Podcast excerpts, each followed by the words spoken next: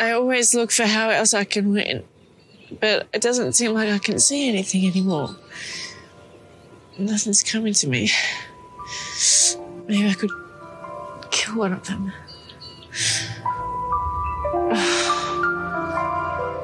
It is prohibited to collect limpets and undersized abalone from intertidal reefs on Australian survivor archives.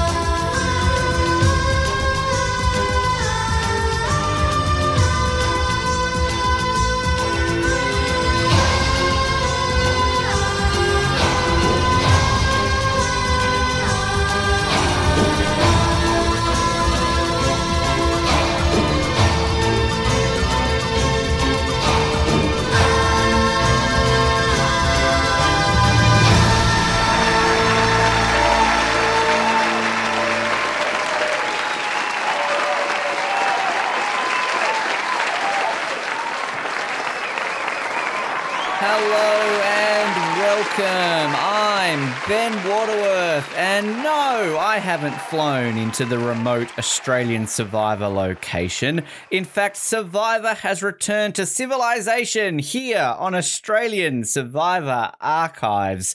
Well, it's unbelievable that this podcast, this is the podcast that we have recapped the very original season of Australian Survivor Season 1. And tonight, one of the original 16 Australians who played the very first season will walk away with one of the richest prizes in Australian television history.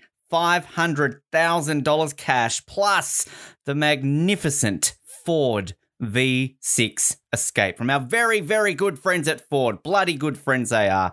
16 Aussies, just 16 have played Survivor so far, at least in 2002. And the host of that very first season, Lincoln Howes, has been with them every step of the way through all the challenges, all the dramas, all the tears, all the tantrums. Let's recap what Lincoln Howes has seen of Australian Survivor Season 1, Whalers Way.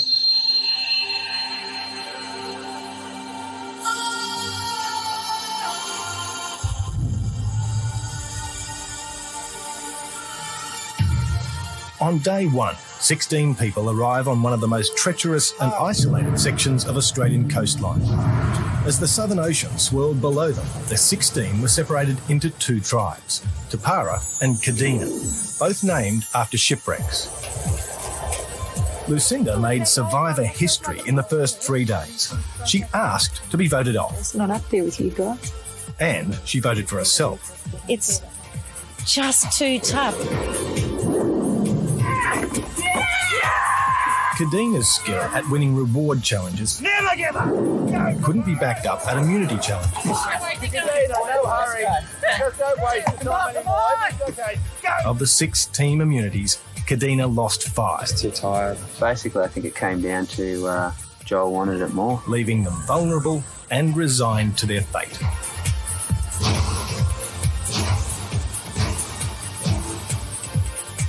At Tapara, the camp was split in two. Those who made alliances I want to be there to the end with you. Have you formed an alliance with Rob With Rob, or Sophie? Sophie, no. Loyal Whalers black dogs. dogs. Woof, woof. and those who didn't. I don't believe there's any alliances in the group at the moment. By the merge, when the new tribe of Aurora was formed, Tapara had seven members to Kadina's three. They cleaned themselves off, but nothing could wash away the doubts in Kadina that some of their new tribe members didn't deserve to be there. It does seem like they've had a free ride, especially Jane. I think everybody hates Jane at the moment.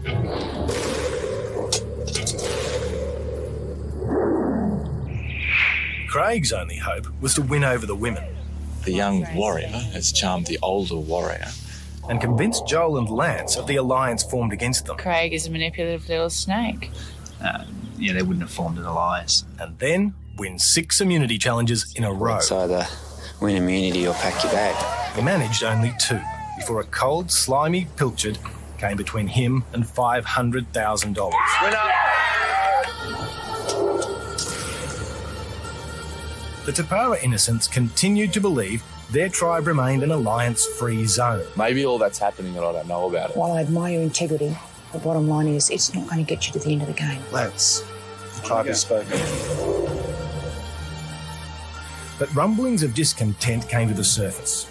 And I smelt a rat. A willing Joel joined Shona and Rob to split the original gang of four with his promises of compliance. Give my word. Give my word. Sophie discovered just how vulnerable an alliance can be. The tribe has spoken.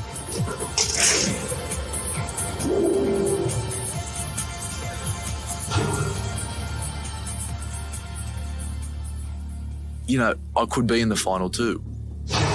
500,000 and someone's word and integrity. It's a big call. And I'm here for the money, and I'll make no bones about that. I'm here to win. He's messed with the wrong girl and uh, he's going down. Welcome to Australian Survivor Archives. Wow, we have an audience for the finale. This is incredible. The only podcast in the history of podcasts to cover the entire history of Australian Survivor from Whalers Way to the current day. I'm all over the shop right now. I don't know what's happening. We've had a weird introduction. It's a weird episode. It's a fantastic episode. And as you can tell, I'm so excited to be here today. We are back to recap the finale of season one of Australian Survivor. I'm calling this right now. Not only is this the greatest finale in the history of Australian Survivor, I believe firmly the greatest finale in the history of any survivor, at least that I have seen. So that only encompasses US, New Zealand, and Australia. It is very exciting to talk about this episode. So much to cover. As you can tell, it's a little bit different today with how we've brought in the intro for this episode. But I will start off by saying that my name is Ben Waterworth, and maybe I can kill Matt Dyson today. Wow, I haven't heard an intro since uh, like that since Eddie McGuire. wow, fantastic, Ben. That I like the comparison. Hey- I'm honoured. Hey guys, you know who I am. My name's Matt Dyson, and oh Ben, everyone, how exciting is today? We are finally at that point where we can recap the finale of season one, Whalers Way, Australian Survivor. This is what we've been working through for all these months, Ben, and today's the day. We're finally here. We've we've got the live audience. Sort of. Um, they, I think they went home all of a sudden. Uh, we, we could only hire them for five minutes. The budget was spent on all those Aurora buffs. So, uh, you know, rent a crowd. It works every now and then. But it's it's incredible to think that we are here, Matt. Uh, you know, we we started this project several months ago. We were very excited to do this. And as you and I have said constantly throughout this season in particular, we've been so excited to go over this episode by episode, talk to the cast, just relive a season that you and I both feel has really slipped through the cracks, gets completely ignored, gets unfair hate. And it is important that this season gets remembered for just how remarkable, how incredible, and how special it really was. And the fact that, yes, there has been a lot of negativity from so many people over the years, but it is time to celebrate this season for what it was, how pioneering it was for this show in Australia. And we really are reaching a huge crescendo here today in in this episode. And like I know I've said what I said a few minutes ago many times throughout this season, and I know I'm just repeating myself by saying it again, but having just rewatched this episode, I, I can't deny anything that I've said throughout this season that this really is a masterful finale. This this is one of the best hours or hour and a half of TV that you can watch and so ahead of its time. I mean, there's just so much to love about this episode, hooked to every single minute of it. And as I said last week, or in our last recap at least, people who talk down on this season will often at least say, well, the finale was good. And well, yes, this finale is something else, Matt. I, I don't know if eh, before you even rewatched this season in the last 12 months a couple of times, obviously, now that you have, if you were on that same mindset, if you at least remembered this finale, because wow, this just, just wow.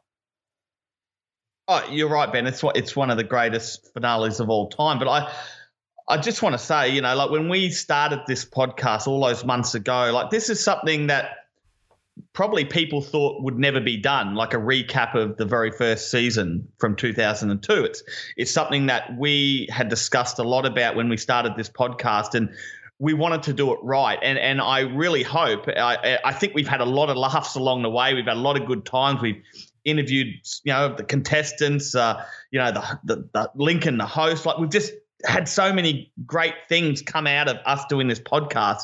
Um, and to be, be able to recap this finale is just another one of those things that we're, we're you know we're, we're grateful that we get to do. Um, you know and i really hope for our listeners that they've enjoyed our podcast and what we've done to bring this season back into light. And and you're right ben like this was a forgotten season but not for us and, and not for the people that got to play the game or, or work on the show at the time. So you know i, I really hope we've done it justice. Um, I hope that we do this finale justice. I'm, I'm sure we will because uh, you know I think um, you know I think like I said we, we we've had a lot of laughs along the way and Ben is there's going to be a lot to talk about on this episode. Of course, when it's the comes down to one of the greatest finales of all time, there's a lot to talk about. And when it comes down to one of the greatest finales, you you say one of, I'm going to say the greatest finale of all time. Um, but th- this is the one person show. This is the Katie Gold show, and I struggle to think of any other season that has an episode where it is all on one person. And this is obviously coming from modern day where you have Luke, you have David, you have people like this. Now, obviously, in both Luke's and David's two seasons that they were on, they had very heavy edit episodes where it was very much about them. Very much so. But I don't think you have such an emotional kick in the guts level of episode that we have with this episode with Katie. And the impact that everything that happens in this episode from Katie has is just it's it's astounding. And I can't even think of a US episode that has this from from a player. You know, you have your Russell centric episodes, your Tony centric episodes, people like that who who leave a lasting legacy on a season and an episode with the way they're they're portrayed and and what they say and what they do. But there's just something else about Katie Gold in this episode, and I, I've said it multiple times throughout this season. I'll say it multiple times again throughout this season. I, I, particularly highlighted in our last recap episode in some particularly unkind words to Channel 10, and I will still apologize for that, Channel 10.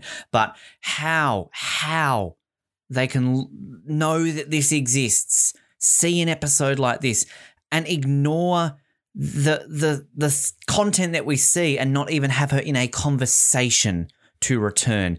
If it is true that Guy Leach got a phone call from Channel 10, whether it was for All Stars or Champions vs Contenders, if he was even considered in a conversation and got a phone call, fantastic. You're at least acknowledging a past season outside of Channel 10's canon. But Katie Gold, is to me an absolute lock of any All Star season an Australian Survivor should do, and it is a travesty. This episode proves it. And whether or not you agree or disagree with how Katie handled this or Katie's actions, we will talk about that. We will try to get to the bottom of just exactly what she does in this episode. Tell me another Australian Survivor contestant who has such an impact on an episode that really comes out of this as holy crap, no matter what you feel about this woman, she is incredible television and she deserves to come back and have another crack at this game. This is no disrespect to Guy Leach. He, he's the winner of the the second season, the celebrity season. But if you got to pick one player from the the first two seasons, it's not going to be Guy Leach. It's Katie Gold. So um, that that's just the way it is, you know. And that's no disrespect to to to Guy Leach as a winner, but Katie's a much bigger character than than Guy. So, um, look, we see a lot of great content from Katie today. This is this is these last the last two episodes in the season is what you really remember Katie for, and I guess you know she is the first ever villain, I guess, of Australian Survivor. I mean, that's how it was sort of edited. You know, you, you were either at the time you were either a, a Katie fan or you wanted her gone. You know, um, and that I guess is what makes a villain. Uh, look, there's there's some parts of this episode where it is kind of a little bit hard to watch. You you see a 24 year old girl that has given it her all,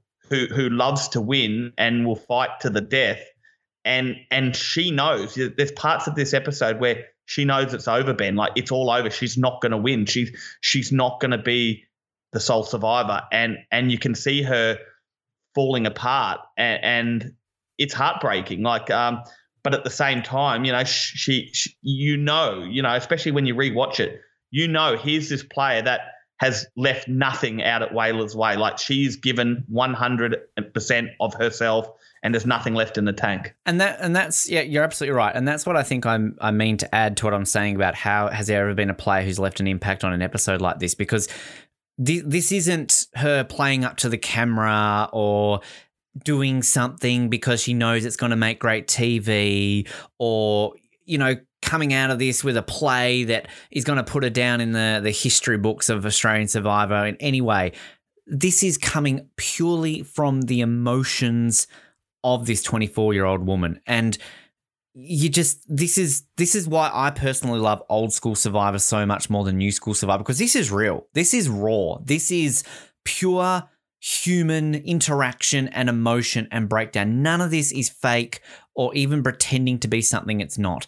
And again, I'm not doing this to shit all over new Survivor and how it's played. I get it. The game is developed. I'm not trying to say that that's a bad thing. But this, in the early days and the peak of reality TV. This is reality, folks. This is real. And this is where I can appreciate this so much more. I love David. I love him to bits. I didn't like him, but then I love him. Luke, same. Couldn't stand him, then I love him. They are fantastic characters. They are great players. They bring an element to Australian Survivor in modern times that is just fantastic, and I wouldn't have it any other way in New Survivor. But you're not going to get what we get with Katie in this in Modern Survivor. Absolutely not will you see this. This would be edited in such a different way. I would even go out on a limb and say they would pull her from the game today if this was done today. Because I think, and I'm not trying to say, maybe we can talk a little bit about this, about the duty of care around Katie and was there that? We maybe talk a little bit more about that with Katie in a week's time. But there's just a level of raw and realness to this, which just just adds an extra element to it. And yeah, you're right. There are definitely moments of this episode that are very hard to watch, but at the same time, you just can't take your eyes off this episode. This is, I mean, in no way did I want any of this episode to ever end. And I wrote notes in this. You and I wrote an essay worth of notes in this freaking episode. It took us like eight hours to watch a two hour episode, basically. But yeah. another thing that really intrigues me about this episode is is we, we've got two players that are doing anything to win, which is Rob and Shona.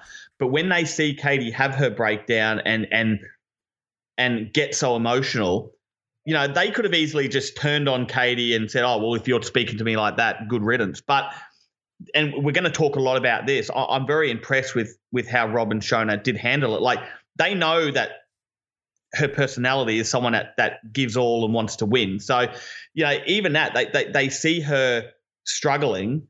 Um, but even then, they're sort of they understand. I think they understand when when you spend that long with someone. You know what, thirty eight days. You, get to know, or 37 days, you, you get to really know what someone's like. And I think they really understand Katie. And although that she does get a little bit aggressive towards them, especially verbally, that they get it. They get that this girl's hurting and um, and they have betrayed her, but it's a part of the game, you know. And it, it's look, it's going to be great to talk to you about Ben and, and to go over everything that happens. And let's bring out the c word context, of course. That another reason why this would never happen today is a lot more people nowadays as you said, they understand that this is a game. Yeah, there's emotions connected to this game, but I think nowadays it's fully understood that this is a game and people generally get over things pretty quickly nowadays. Whereas in 2002, this was much more about the relationships, and particularly this being the very first Australian survivor.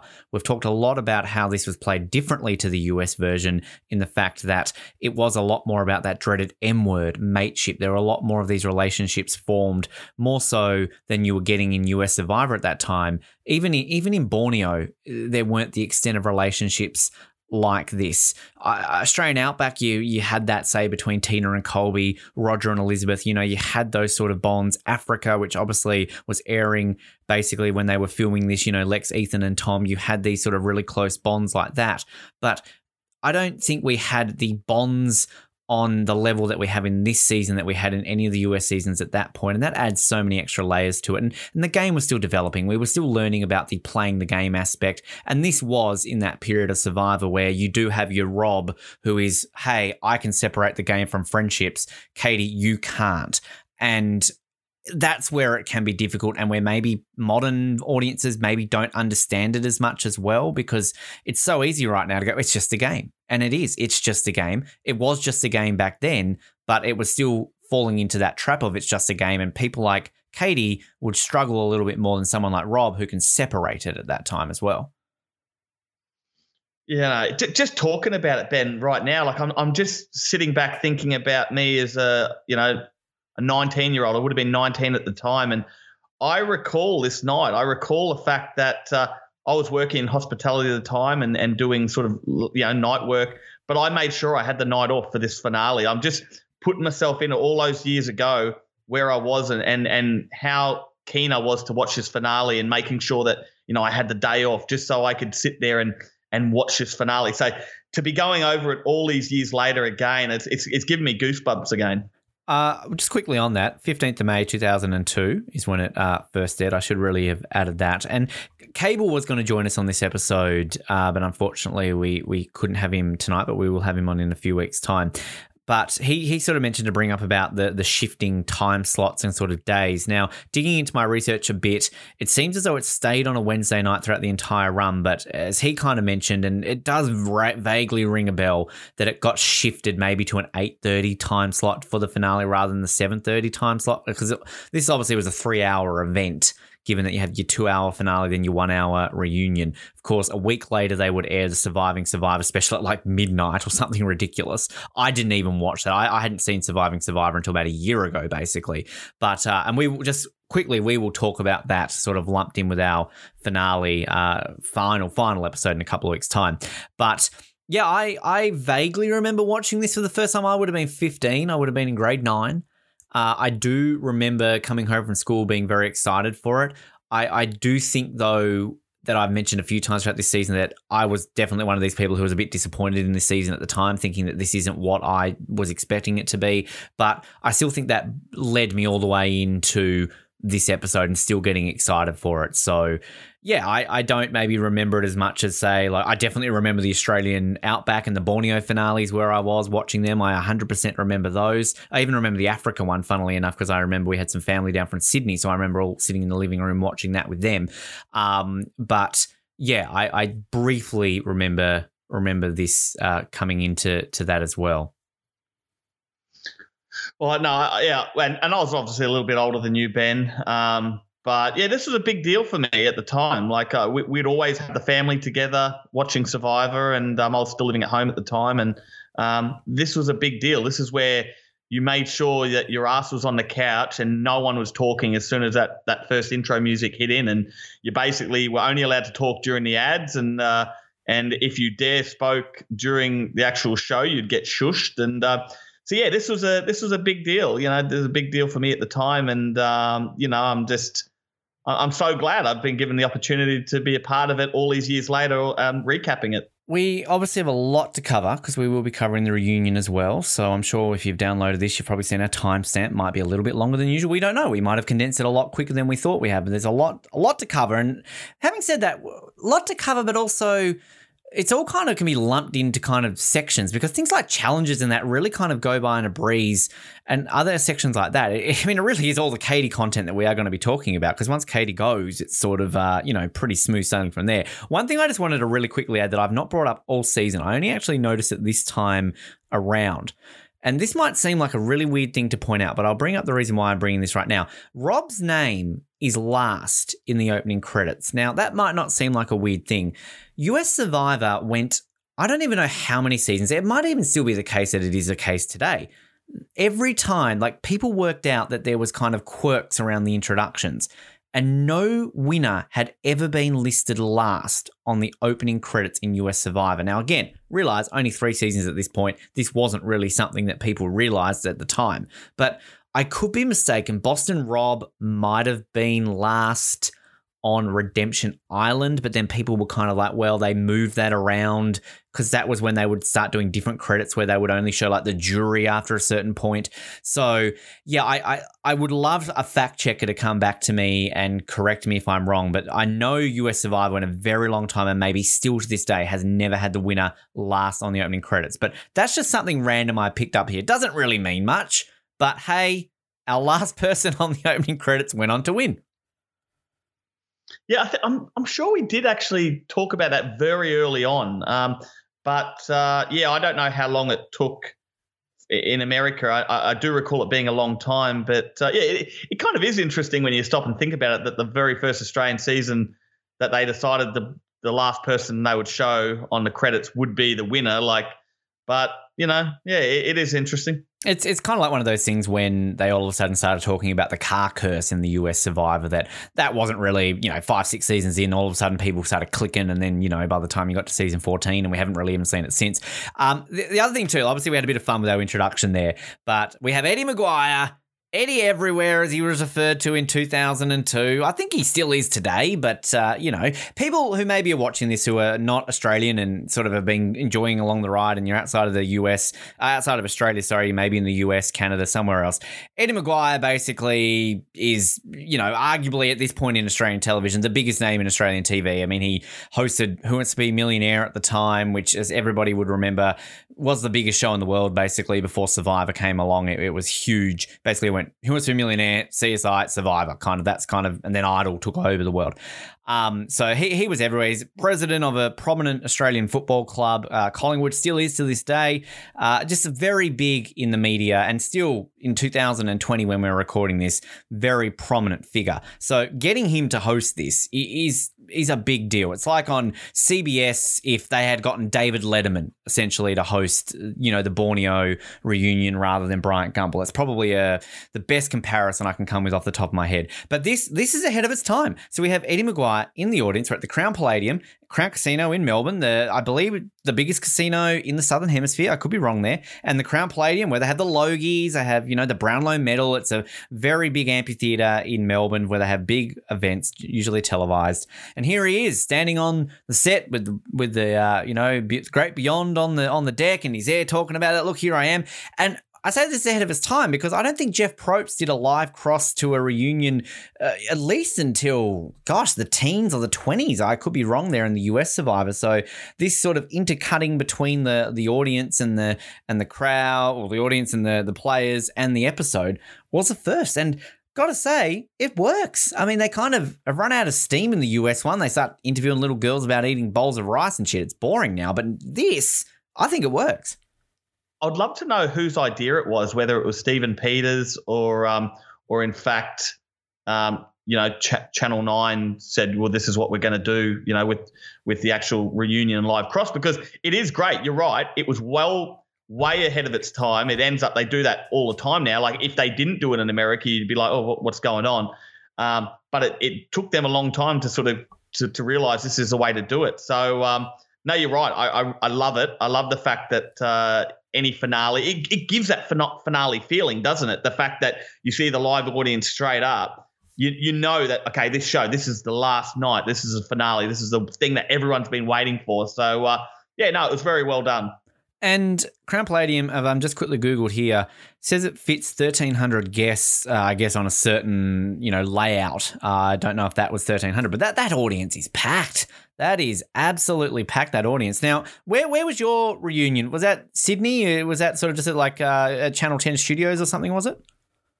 No, it wasn't. A, it was down in Sydney. It wasn't at um, like a Channel 10 Studios. It was just, um, you know, some sort of uh, area that they um, like it was a, a big building, but um, something where they hold sort of all different events, like I guess plays and um, things like that. And yeah, so it was it definitely wasn't as big as the uh, that that Melbourne casino uh, room. Yeah, they'd probably fit a couple of hundred people at the one that I was at. I was lucky enough to go to one US finale, and they literally have that at CBS Studios, basically on a soundstage. It's kind of when you when you get shuffled into it, you kind of look at this building like it's just a shed. What's going on? And then you kind of snake your way through, and then they've got the stage and the set, and you know that that's quite big. I mean, it's but I still would say there'd be more people in this than there would have been at the US one that I went to as well. So great job, and it is weird to think that this show is deemed not popular, but I mean, this would I would say to this day hold the record for the biggest reunion and crowd that we've ever had for Australian Survivor. I wonder how you got tickets for it if, if you could get because I mean it, it- obviously the, all the contestants get to have their families and and it looks like the contestants they got about you know looks like they got about eight or ten tickets for each of their you know for their family members. But um but there would have been a lot of seats there. So yeah I wonder if, if they raffled it off or if you got to to pay for tickets. It, it I, I actually have no idea Well, we we have had sent to us, um, which we we've either posted on social media in the lead up, or we'll post it on this weekend. Uh, one of our our listeners who was friends with Naomi, she scanned uh, some photos from the finale and actually scanned a copy of the ticket. And uh, so it's actually uh, like a Ticketek ticket, basically, that she's got that she sent to me, which she obviously got as a complimentary ticket. And got to say that I'm just looking at this ticket right now. So you have Ticketek, you get Australian Survivor.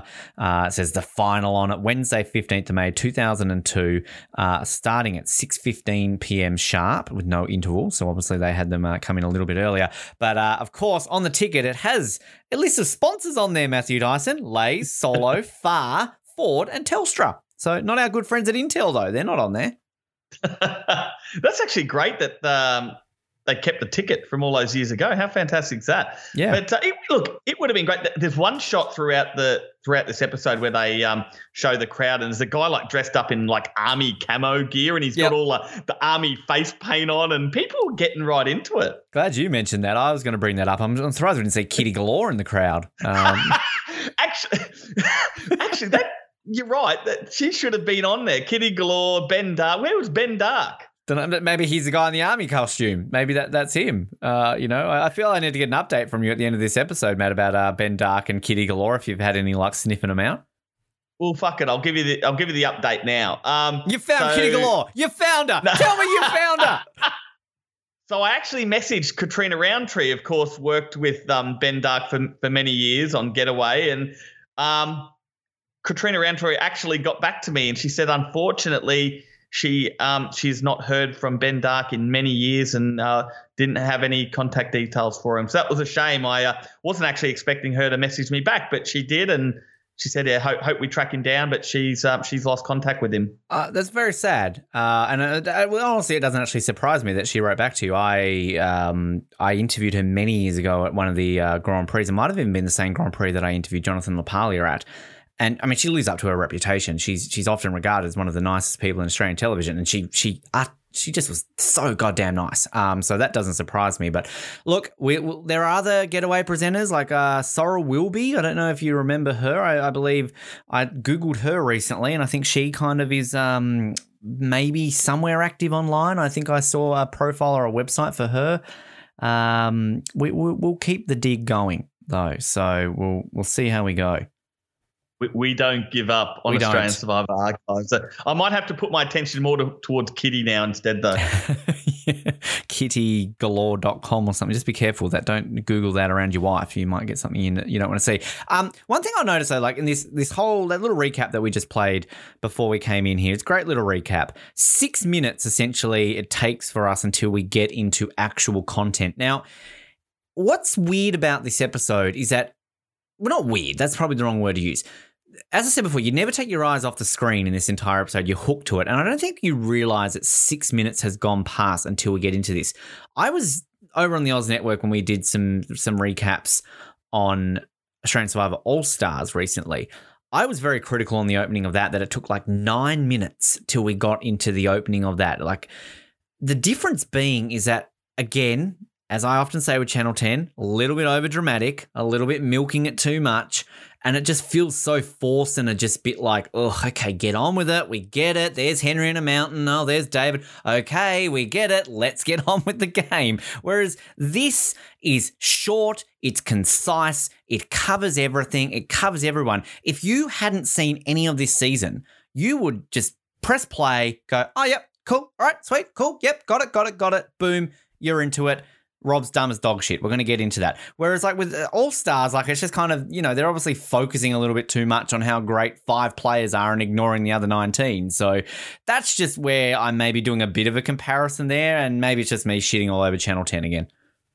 Maybe we could learn something then from season one because we take about 20 minutes before we actually get True. into uh, recapping these episodes. Wow. Touche, Matt Dyson. We are the Channel 10 when we should be. but um, oh look, I I I love that intro that um or sorry the recap that Lincoln gave at the start of this episode. Like just just to have that recap and have Lincoln talk over, I thought was that was genius to to, to have him do that. I, I thought it was really good. Completely agree. And I also, before we get into this, I also love the fact that when we come back from this, you know, they had this sort of who will win $500,000, only four remain Joel, Shona, Rob, Katie. Eddie cuts back to Eddie and he nearly trips down the gangplank. He's like walking down and he's like, whoa. um, we also see all the family members in the crowd. It's, it's pretty great. But all right. So let's let's buckle ourselves in for the uh, the Katie show here. There's there's three sections of Katie Gold. See what I did there? Um, this is this is all bottled up in Katie. We talked about in our last recap how she kind of was a bit, you know, clearly she was down. She was trying to hold it together and come up with something, but now Sophie's gone. Here she is. She's got nothing left to lose. So we're back at camp. All right, go ahead, Matt. Right, go ahead. I was just going to say that we were surprised that she only had like the six confessionals in this episode, but the reason why is because all her content and all her talking isn't in confessionals. It's actually like she's saying it to the faces of the contestants that are left over, obviously, especially Rob and and Shona. So, um, yeah, it, it, it, we do need to sort of go through it slowly because there's so much that's happening, and it's not just you know, obviously there are some great confessionals from her, but a lot of the stuff that she says is actually during gameplay to the faces of these contestants that are remaining. Some great confessionals, only the greatest confessional in any survivor. And just really quickly on a slight tangent, I mentioned last week about how Rob got 10 confessionals in the last episode, and I said that no doubt that has been broken in Modern Survivor. I didn't do the research in every season, but I did actually happen to pull up confessionals from your season just ever so briefly. And I do know that in Russell Hantz's boot episode, he had 14 confessionals. So I can't imagine what David and Luke have gotten in uh, seasons after that. Well, they probably paid paid Russell a lot of money, and they only got what five days out of him. So um, they wanted to milk the cow while they could. And it's actually interesting, just quickly on this confessionals. I'll bring this up now because we're on the topic, and I'll probably forget otherwise. For for a finale, and as you said, so much is said outside of confessionals. For a finale, there's actually not that many confessionals at all. There's 20 in total for this episode. So Katie has six, Joel has two, Shona seven, Rob only has five. So I think you hit the nail on the head there. Basically, everything is said outside of confessionals here. Yeah, absolutely. And when I rewatched this, because we spoke about that on a last recap about the amount of confessionals, and you realize there's you don't really need confessionals. Everything's all the juicy stuff is going on in actual gameplay. And you know, I know you've taken a lot of notes. I've taken a, a lot of notes, and there's so much gets said um, just to straight to people's faces. Um, I can't wait to get into it and just start going through it. It's brilliant. To put that into comparison, episode one with 16 people in it had 20 confessionals in total. The most that had any in this entire season, episode two, had 50 confessionals. 50 confessionals in total. Sophie didn't get any in that episode. Incredible. Wow. Yeah. I, well, I, I, don't really look at the total at the bottom until now. That's actually really, it'd be interesting to compare that to these 12 hour long episodes that we get on Channel 10 now. And I know we want to get we want to get into it, but I'll, I'll say this before we do: is that what makes it such a good finale? The fact that you're not relying. Yes, okay, we're saying we've got. You're saying it's the greatest confessional of all time, and that's great. But is that's what makes this finale so good? The fact is we're not relying on confessionals for it to be that great. Like we're actually it's the gameplay and the game itself that is so good. We don't need confessionals. Hundred percent, hundred percent. Um, uh, to to compare that, uh, the most recent US finale that we would have seen before uh, this filmed Australian Outback. People in hindsight look back on that and say it's one of the worst finales of all time because we literally had three people over two hours. I don't agree with that because I have more of an emotional connection to that episode. I love the human side of that episode with Colby, Keith, and Tina. But I can also see why people would think it's a little bit boring because you've literally got three people over two hours. So I understand that. But I, I don't have it on me.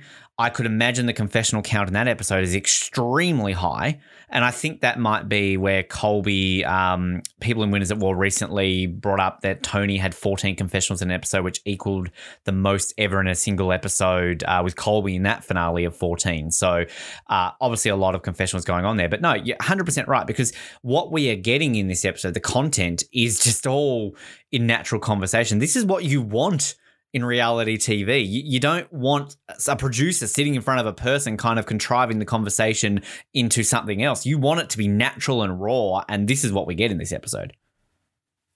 Yeah, you're right, and uh, mate, Ben, I, I just I want to get into yes. it. Like, there's just so All much right. stuff. Let's just let's just get into it because it, it starts off. I've actually got on my notes night 35, so it's it comes back from right when they finished tribal council.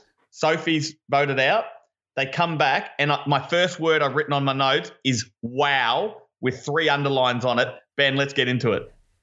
I'm going to go through this as best as I can. I'm not going to do any impersonations here or anything like that. One thing also I just want to quickly add because I don't want to forget this moment. It's on my mind right now. Jack Robin's score in this episode is perfect. It's kind of just this continuous doom, like dramatic sort of moment that is underscoring every little bit of drama that we're seeing on screen and just adds to the mood. So we're back at camp and Katie just decides to finally speak her mind. She starts going on at Rob, saying that uh, finally we're seeing your true colors, Rob. You're so unloyal, uncommitted, um, that basically I wouldn't trust you as far as I could throw you. You make me sick. Um, Rob is basically trying to sort of defend himself. You know, Sophie came to me. What was I meant to do? Uh, then to which Katie replies with, How can you tell Sophie that? You're as dumb as dog shit one of the best quotes I think ever. I do love kind of they cut to sort of Shona, who's just kind of got this blank look. She's just looking down at the fire. One thing I'll say, Joel, Mr. Happy, he's nowhere in these. There's one moment in one of these big sort of conflicts which I laugh at Joel, uh, which we'll get to a little bit after. Uh, but Rob basically defends himself by saying that, look, you know, I've kept my word. I feel comfortable with how I play the game. I've played with integrity, whether you like it or not. And to which Katie basically goes, Good on you. You're a fucking hero. I would hate to see what you called dishonesty oh, it's so brilliant. Rob uh, saying that it hurts like hell that he's lied to people, hurts like hell that he's had to lie to her, to Katie, and to Sophie. Um, and then he sa- he has a very good line here when he says, "But you can't choose the truth in this game without lying. You can't choose it, Katie. You've lied your ass off. It's a game, Katie." Now, uh, there's still more to this. Don't, don't, don't forget, she says, "Yeah," and you played like an asshole. Yep, yep. I was going to add that. Um, maybe I'll just, I'll, okay. I'll, I'll, just I'll continue everything that's said here, and maybe I'll just go into what I was about to say with then too, because I think it's it's important to get all this out of the way, and then we'll get into the conversation around it. Uh, yeah, you're right. He says, "Yeah, you've played like an asshole." Um, to which Rob then goes, "Who have I hurt?" And then Katie's like, "Me." Sophie, I don't know who else, but you've hurt us. Rob replies, I'm playing a game fair enough. And then Katie's like, you're not a man. And then I love Rob, I'm not a man. And then Katie's like, you're gutless. You're a gutless wonder.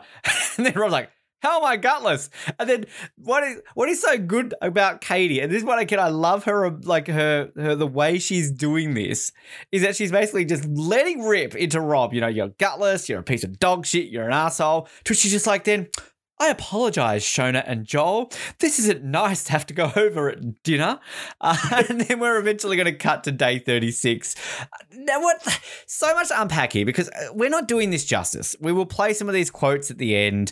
Go back and watch this because, like, this is just so incredible. But again, as we mentioned, this is all pure emotion. Katie is hurt. Katie has clearly had this deep, dying connection with Rob and thought that this was genuinely going to go to the end.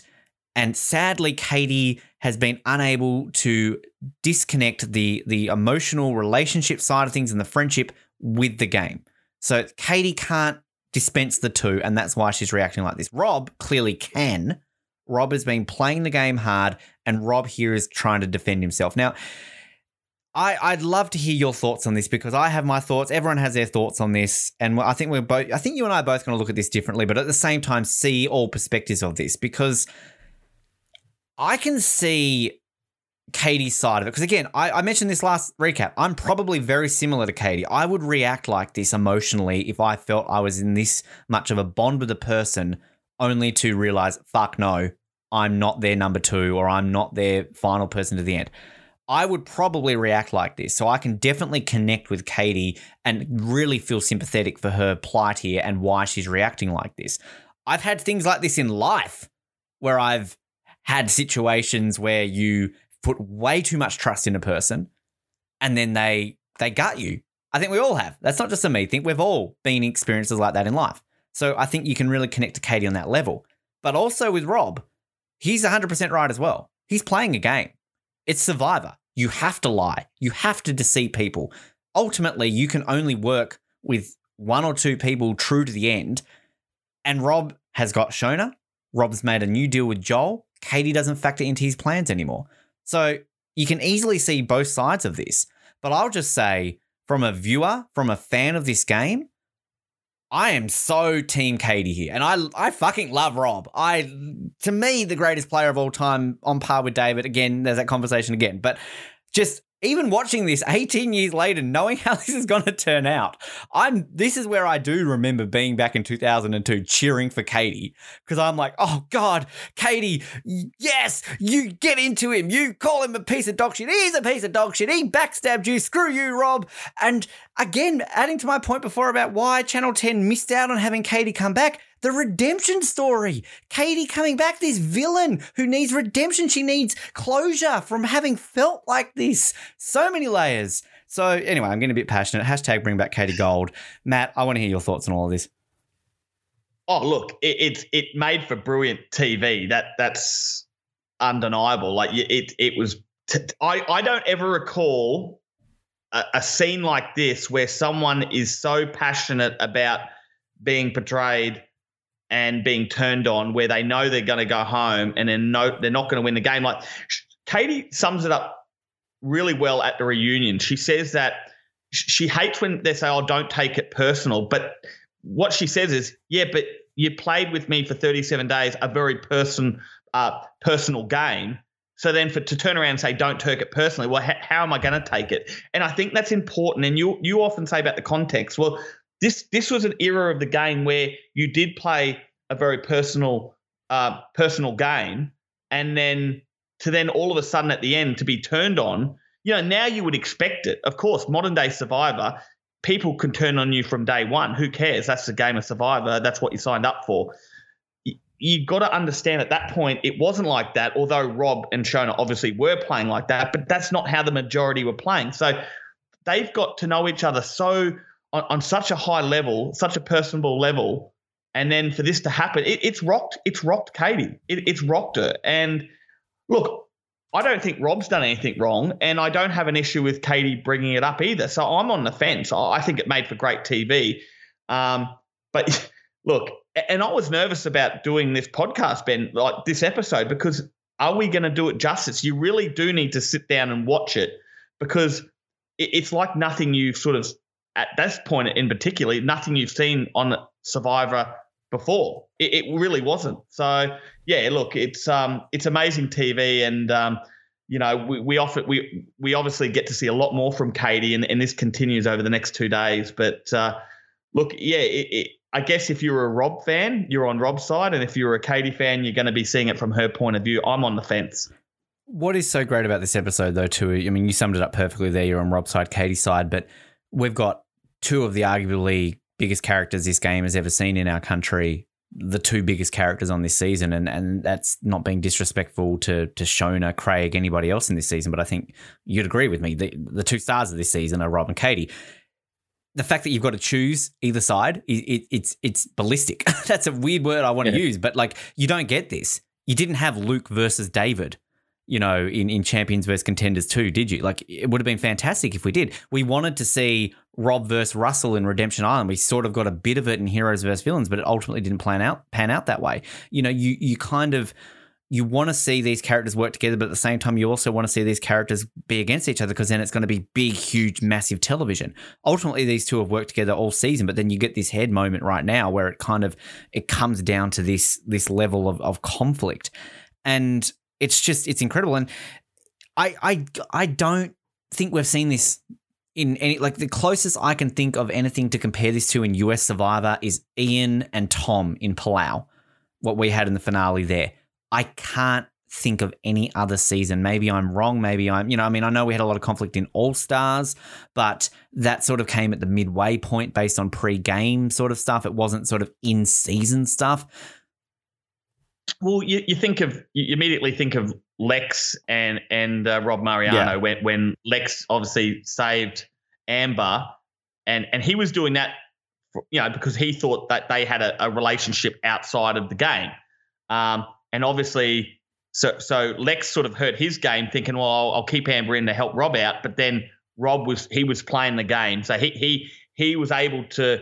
To, to, to put that line in the sand and say, well, obviously I like Lex, but I'm here to win and and he turned on Lex, and and Lex was very vocal, especially at that that final uh, tribal about that, about you know that famous line where he says, "Well, you know, you, you've you've chosen you know a million greenbacks over a friendship," you know, so. Um, and and you can kind of relate that to how Katie's seeing. I think Katie was in that same mindset as Lex. She Lex was hurt, and and Katie was was just as hurt in in in this instance. So, um, yeah, you know, it, you got to remember too. But Katie was 24 years old. Like, I don't, I know we mention it, but I don't think people think of it because it was so long ago. To think, oh, you know, Katie was this this you know mature woman. I'm not saying she wasn't mature. She's very mature for a 24 year old, but you're still 24. You know, Rob was what 37. He had a lot more life experience. Shona was 49. Shona mentions that later on that you know at the end of the day they've got a lot more life experience um, at, at handling disappointment. And I think yeah, they, there's definitely a conversation around this later on, and I think there's a there's a moment there where Katie really does sum that up about her being 24 because you're right, like it doesn't really get brought up a whole lot Katie's age until this episode. She has a great moment coming up in a confessional that she says about this, but yeah, I think I've constantly said about like when we talked about Jane, her Royal Highness, that you know, I was an idiot at 18. I was still an idiot at 24. I'm still an idiot at 33. You know, it's just it's just I'm an idiot. But but you're more of an idiot at that age because again, you're right, you don't have that life experience and you hate hearing that as a 24 year old. You hate hearing that as an 18 year old. Like, oh, shut up. I've got like, just because I don't have life. Ex-. Like, you really fucking hate hearing that. But when you get older, you all, it clicks. You're like, ah, people were right when they used to tell that to me. And it's like right now, our respective ages, we're in our 30s. But I'm sure when we hit 40, 50, 60, we're going to look back at when we're in our 30s going, oh, well, I didn't even understand back then. Like you, the older you get, the more you understand. And you said it there a second ago, Katie's very mature for 24, but the cracks come out event like you can be the most mature 17 year old and hold your head up high but there's still that 17 year old in you that can seep through the cracks and this is what's happening with katie as a 24 year old I think what's also important to remember is in modern day Survivor, there's so many tribe swaps, twists, turns, exile beaches, um, things happening, alliances are changing that, you know, although you get close, you can get close with someone, and we've seen some close alliances go a long way in modern day Survivor. It's still different. This is people who started out on day one, played every second of the game together, all the way through as the tribe, then as that their alliance you know, they didn't ha- ever have to worry about the tribe swaps, you know, and different relationships. They they picked their alliance and they stuck with it right from day one. And and it's important to remember. And that, that's very important to remember. I mean, a second ago, I brought up the only comparison I can think of outside of All Stars was Tom and Ian. Now, what do we remember from Palau? We remember the the dominance of Koror, don't we? Ulong got completely Yeah. decimated. So you again had that example of a tribe that dominates another. So the relationships are going to be tighter and form stronger. This season, Tapara obliterated Kadena, and they've been together every single day. So those relationships connect. If there was a tribe swap halfway through this season, it's not going to be this way. Katie and Rob would have got, if they had have been separated, would have formed different alliances, and it wouldn't be as strong. Now. We're never going to have this again unless we go to a back to the basics Borneo rule style survivor, which I hope they do one day. We're never going to have this again. And as you said, you're right. In modern Survivor, there's a tribe swap every six seconds. There's an idol. There's this. There's that. You know, that's how the game's played today. Fantastic. But modern fans would not understand this because at this time, this is how it was played. And again, that goes back to our point relationships are so much more important in earlier Survivor because this is why people are forming genuine friendships. 37 days together here. And that might not sound on paper like a long time, but you played Survivor Matt for two days. I'm sure those two days felt like a week. You know, what Yep. does 37 days feel like? Yeah, you're 100% right. I, yes, I lasted two days, and I don't even want to imagine how 37 days would be because two days was hard enough. You know, I didn't sleep at all in that. I think I slept like 20 minutes in two days. You know, your mind's constantly thinking, um, especially for me. Like I knew I was always sort of at the bottom of the pecking order. So my mind was really racing a lot. So to, to imagine to last 37 days with your mind racing all that time. And I hadn't even built up any relationship. She had built a relationship with Rob that she describes numerous times in in this episode that she thought was special and different to other relationships. So that's another thing we've got to we've got to talk about is the fact that this isn't just someone that she's teamed up with to get to the end. This is someone that she believes has, and she says that Rob made her feel special, and um and, and that they had something special in a relationship. So you know to do all that, have that relationship, and play the game of Survivor. Oh, mate, no wonder it it boiled down to this. The only comparison you can have on this to the US Survivor at this point in time, Borneo, Sue Hawk, and Kelly Wigglesworth, of course, the rats and snakes speech, the closest you could have to any sort of comparison. And as iconic as that is, I mean, I, I recently read, I think Entertainment Weekly did a top 40 moments in Survivor history heading into the top 40 seasons. That was the number one moment in Survivor history that they labeled. I remember on Survivor Oz, when we did a top 25 moments in Survivor history, you know, maybe five, six years ago, that I think at least made the top five.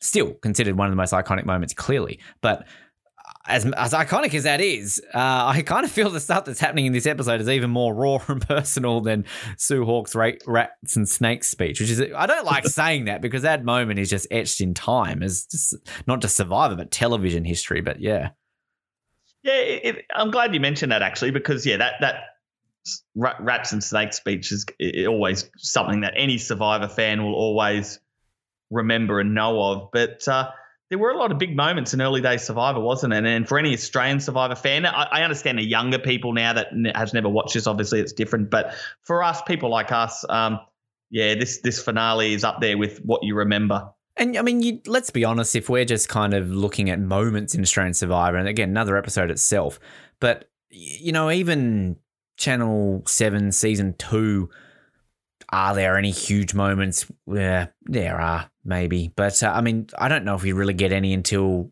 what? Christy on the pole crying to Lee? I, I, I- I really don't know. Yeah, no, I agree. Yeah, look, there, there's definitely look, there's definitely been some some big talking points and moments in in in uh, in modern day Survivor, but this is different, Ben. Like this is different, and uh, and I think just just this opening segment that we've just talked about now, I really encourage people, you know, to actually watch it, to to get the episode and watch it because. I don't think we are doing it justice because I don't think you can just by talking about it. You need to actually watch it and see the raw emotion. And there's raw emotion from Rob as well. Um, you know, Rob's defending himself. He's defending himself. He he's being told you you covered it that I'm I'm not a man. You're you're, you're gutless. All this stuff, and he's got to sit there. And I and I think something we haven't talked about. I think Rob handles it pretty well. Like he could have turned on on on, Katie. He could have turned and said, "Hey, don't you dare talk to me like that." You know, don't you you know have some respect, blah blah blah. But I think he he understands, like he knows deep down that he has turned on Katie and that Katie's taking it very you know in a very personal way and and I think he actually does I've got to give credit to Rob here he does handle the situation very well I mean, you're absolutely right. Hundred percent right, and that kind of leads us into sort of a, a little little break before we get Katie going off again. Um, and this is sort of going. We mentioned last recap that Rob hadn't really showed a vulnerable side, I think, until that last episode. Maybe when he sort of was questioning who had voted for him, but even then, it wasn't really that bad. But this is really. Robert is most vulnerable. I mean, Rob's almost ready to go home. He's he's basically carving here. He's he's saying this is his only bit of sanity. He's he's carved this piece of wood that he feels like if he goes home that night, he's going to hand it to Lincoln. It says the tribe has spoken and kind of doing a nice little ceremony. And I believe Lincoln uh, said he still has that, so uh, that's a nice little way out to go there. But Rob, Rob's genuinely feeling that he is in trouble here, which is which is interesting because Rob is in no danger. Rob, out of all these people, Rob is in no danger. We know that Rob wins the final two immunities here, but Rob didn't need to win these two immunities. If, if Katie had a one, Joel was going home. Um, you know, if Katie had then won the final uh, immunity challenge, I still think she would have taken Rob. Um, so yeah, I, I Rob out of all these four was in the least amount of danger of anyone. But I guess he's emotionally drained. He talks a lot about this, about how like it's just it's, he's not feeling sane. He's you know he, he basically almost says at one point that he's ready to go. Like he's he's just he's just done. And as you said though, he handles it very very well. He's he's copping it on the chin. He says in the reunion that he's never copped this much abuse before, even in playing football. So clearly it is taking a lot. And this is this is one thing that I like I mentioned before. Like yeah, I'm Team Katie, but it is very difficult to watch this because I'm still a Rob fan, and you do have to feel for Rob copping this, and that Rob clearly, yeah, he's played on a different level where he can separate the emotions from the game. But at the same time, I think Rob is taking a lot of this quite personally. He's, he's, he's almost being told that you didn't mean anything that you said throughout this season. And Rob's kind of, well, hang on a minute. No, that, that's not true. And that goes back to my point before about how we've all been on that end where we've felt betrayed by a person.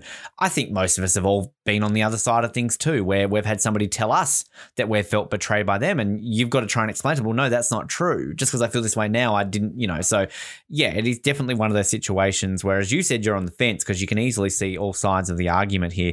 Um, Katie mentioning in one of her little sections there about how she feels like she has no friends. Joel held her hand, so that was a quite nice little moment for her. Um, Katie in another confessional that she pities Rob how he played the game, uh, hoping that Shona and Joel will come to her side. And that guy, come hella high water, is going down. I do like that little moment there from Katie. Um, they go down to the water here. They've got buckets and shovels. I don't. I guess they're just digging up the abalone things and that because Rob here gets twenty abalones. Basically, I like that moment there too when Rob saves a slug from the waves about to sweep it away. kind of covers it up. Um, I, I, do like Rob's confessional though when he's talking about I'm not the most popular camper at the moment. I'm trying to get some points back, uh, and they're talking about the food. But this is that Katie confession. One of like. This is what's so great about Katie this episode. She's gone from yelling at people, calling them dumb as dog shit and assholes, to that guy's going down, come hell or high water, to all of a sudden just breaking down, where she's basically like, and this is in the confessional, by the way, that I might appear to be strong on the outside, but I'm still just a little girl and can get hurt. I just want my dad to come and give me a hug. He made me feel like I was special and that we had a special relationship, and it's not true. Now, I realize Katie got a lot of hate after this episode, during this episode in the reunion, but you can't watch that and not feel for the girl. You summed it up when this is still a 24 year old girl. She she's in the midst of, hey, I've got this tough exterior, but I just want a hug from my dad. Like, and she's crying while she's doing this. Like, this is one of those scenes to me which is hard to watch. I just I just feel so bad for her at this point. Yeah, it, it was hard to watch, and uh, yeah, so that and it's even just for, they wake up on day 36 and, and you, you sort of did mention it about how you said Joel held her hand during the night for a bit just to, to comfort her, which I thought was was was obviously great from Joel, just because everyone knew that she was really struggling by this point. You know, um, on day thirty six, you know, she would. I got no doubt Katie would have woke up that morning and and re was rethinking about what she had said the night before and how she handled it. You know, she'd still be highly emotional, um, but you know, she was probably thinking, you know, did I go too far, or you know, it, it's hard when, when, you're that emotional. And there's, I can think myself, you know, over the years, you know, there's there's there's a couple of times in your life where you get extremely emotional. I don't think anyone is sort of gets away with that in life. I think at, certain parts of your, your, life, you you can remember the times when you really hit that high point of being emotional. And I've got no doubt this is one of those times for Katie.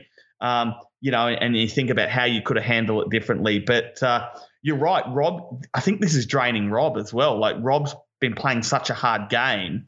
um, and his sole goal is to get to the end and win. But you know, he mentions he mentions that uh, he's depleted. That you know, this game is the toughest game he's he's ever played, much harder than football, and and, and it's really depleted him. So you, you get a really good insight on on how it's affecting Rob as well. And this is what I love about this episode on so many levels of what I love about everything else is that, yeah, you've got the the classic entertainment of Katie having a breakdown and abusing everyone left, right, and center. We'll have the greatest confessional of all time coming up. There's so much I love, but this is also what I love about old school Survivor. It's that depletion, it's that draining level, it's that that pure that pure just pain that they're feeling right now. 37 days living in buttfuck nowhere south australia whalers way you know and it's, it's just drained them. And this is going back to my point about the Australian Outback finale. What I love about that, it's kind of it's so personal, and you're learning about what the you know they've dealt with, and I love that about Survivor. I I love that's what drew me. Part of what drew me to the show is seeing these people struggle, and you know thinking to yourself mentally, well, how would I cope living like that? You just don't get this anymore. And th- that's that's even more disappointing in modern Australian Survivor. They're playing for 50 days, 55 days in season 3 and season 4. I want to see this. This is only sounds weird saying it. This is only 39 days. You know, they're playing an extra 2 weeks in season 3 and season 4. I want to see that. I want to see the struggle. But sadly no one does anymore. They want to see the gameplay. They want to see the idols. They want to see the blind sides. It that that makes me sad because this like this is what we're getting from pure emotion and breakdowns and everything like this. You just you don't see this anymore, and it's a it's a it's a shame. Well, you're right, and and and this is what I love about this very next scene because um, it, it comes back to this high five scene. But remember when we first talked about this? This is when when Rob was at one of his low low points, and then all of a sudden, like the next episode, he he was handing out the high fives and and then Joel's like, oh, he's a high five guy. And then they go back to it again, which is great editing because you're right. You don't see that in modern day Survivor, the ups and downs as much as you do in this, these early seasons, where this is a cl- classic example. Now they, they're joking about it. On day 36, they're joking about the high five. Rob, ha- he's collecting some abalone. He's like, oh, Joel, I've got 20 abalone. And Joel's like, oh, are you a high five type of bloke? You've got to be. And then Rob's like, uh, I'm not. He, they're all joking about it. He's like, nah, I'm not a high five type of bloke, but I'll give you one. You know, and so because obviously the mood's a little bit better at this point. So it's like, it, I find that interesting. We, we've spoken about this three different occasions now about this high five thing, but it just shows you how one day you you know you can't even give the bloke a high five. He's not a high five bloke, and then days later he, they're joking about it, giving high five. So that's another thing. That's what I love about the editing with this part of the game. It's showing that raw emotion. And what I actually really like about this moment too, you're right, it's like the third time we've seen it. And it's like the first time, it's just like high five, and Rob's like, "Oh fuck off! I don't want to. I'm not a high five guy." And then last episode, it was like, "Yeah, man, give me a high five. And then this time, Rob's kind of like, "Well, I'm not, but I'll give you one." But I actually, the one thing I really appreciated is when Rob comes with his twenty abalone, and like before Joel even does that, are you a high five type of bloke? Joel just stands there. I swear it's for like 10 seconds with this like shocked look on his face. Like, like Joel is just nowhere really in this episode, which is kind of a shame because uh, okay, it's not really a shame in, in many aspects because he's the only one really here who doesn't get involved in the conflict, so there's not much to show, and he's got his own story to tell, which we'll get to. But ever since Joel made that deal, Joel's just high on life again. Like Joel was just Mr. Happy. And I've got a bit to say about Joel when it comes to his vote out too, because we'll still kind of briefly eulogize these, you know, players in this episode as best as we can. But um, yeah, I do I do kind of like that moment. We get into part two. Uh, sorry, about do you want to some day before we get into part two of Katie's no, breakdown? Well, I think you were just about to, to go into it, but uh, this is what I'm I'm so interested to hear your thoughts about Katie's apology. My favorite of the three breakdowns is probably this one because I just love how this happens. Because this is literally, like you mentioned it before, Katie's maybe woken up. She's kind of, you know, maybe felt a little bit of regret. And again, this is, I think, where I can connect with Katie. And I'm not just trying to make this all about me. I'm, I don't know how you feel in these situations. Like, I'm this type of person who I get emotional. I'm going to have something similar to what happens with Katie. I'm going to go away for a couple hours or the next day and kind of feel a bit of regret and try and fix it. But then all of a sudden, shit will flood back and I'm right back there and fuck you all. So, like, this is what I love about this moment because Katie's literally like, Shona, please come out here. I've got some things to say. And Katie's like, I apologize for last night. It was, you know, uh, you know, foul language and finger pointing. But Rob, you're a fucking asshole. like, just basically, like, it's not quite like that. But she's basically like, Rob, I'm sorry, Rob, you don't believe me. That I'm sorry your mind operates on lies and deceit. And I understand. Uh, like I just love like Katie's. Katie's just a passive aggressive apology, and th- Yeah. that is me. That is how I would do this situation. It's an apology with a backhander at the Oh, same yeah. time, isn't it? It's like Yeah. it's like I'm I'm sorry that you've been operating on deceit and lies. Like that's not an apology. you, she's apologizing, but also tarnishing his game by saying, "Oh, but it's all been deceit and lies." It's it's a backhander. Yeah, I just. Uh, again, this is why I maybe like her so much because I can just relate to this. I've done this on numerous times in my life. And I love I love Rob's reply.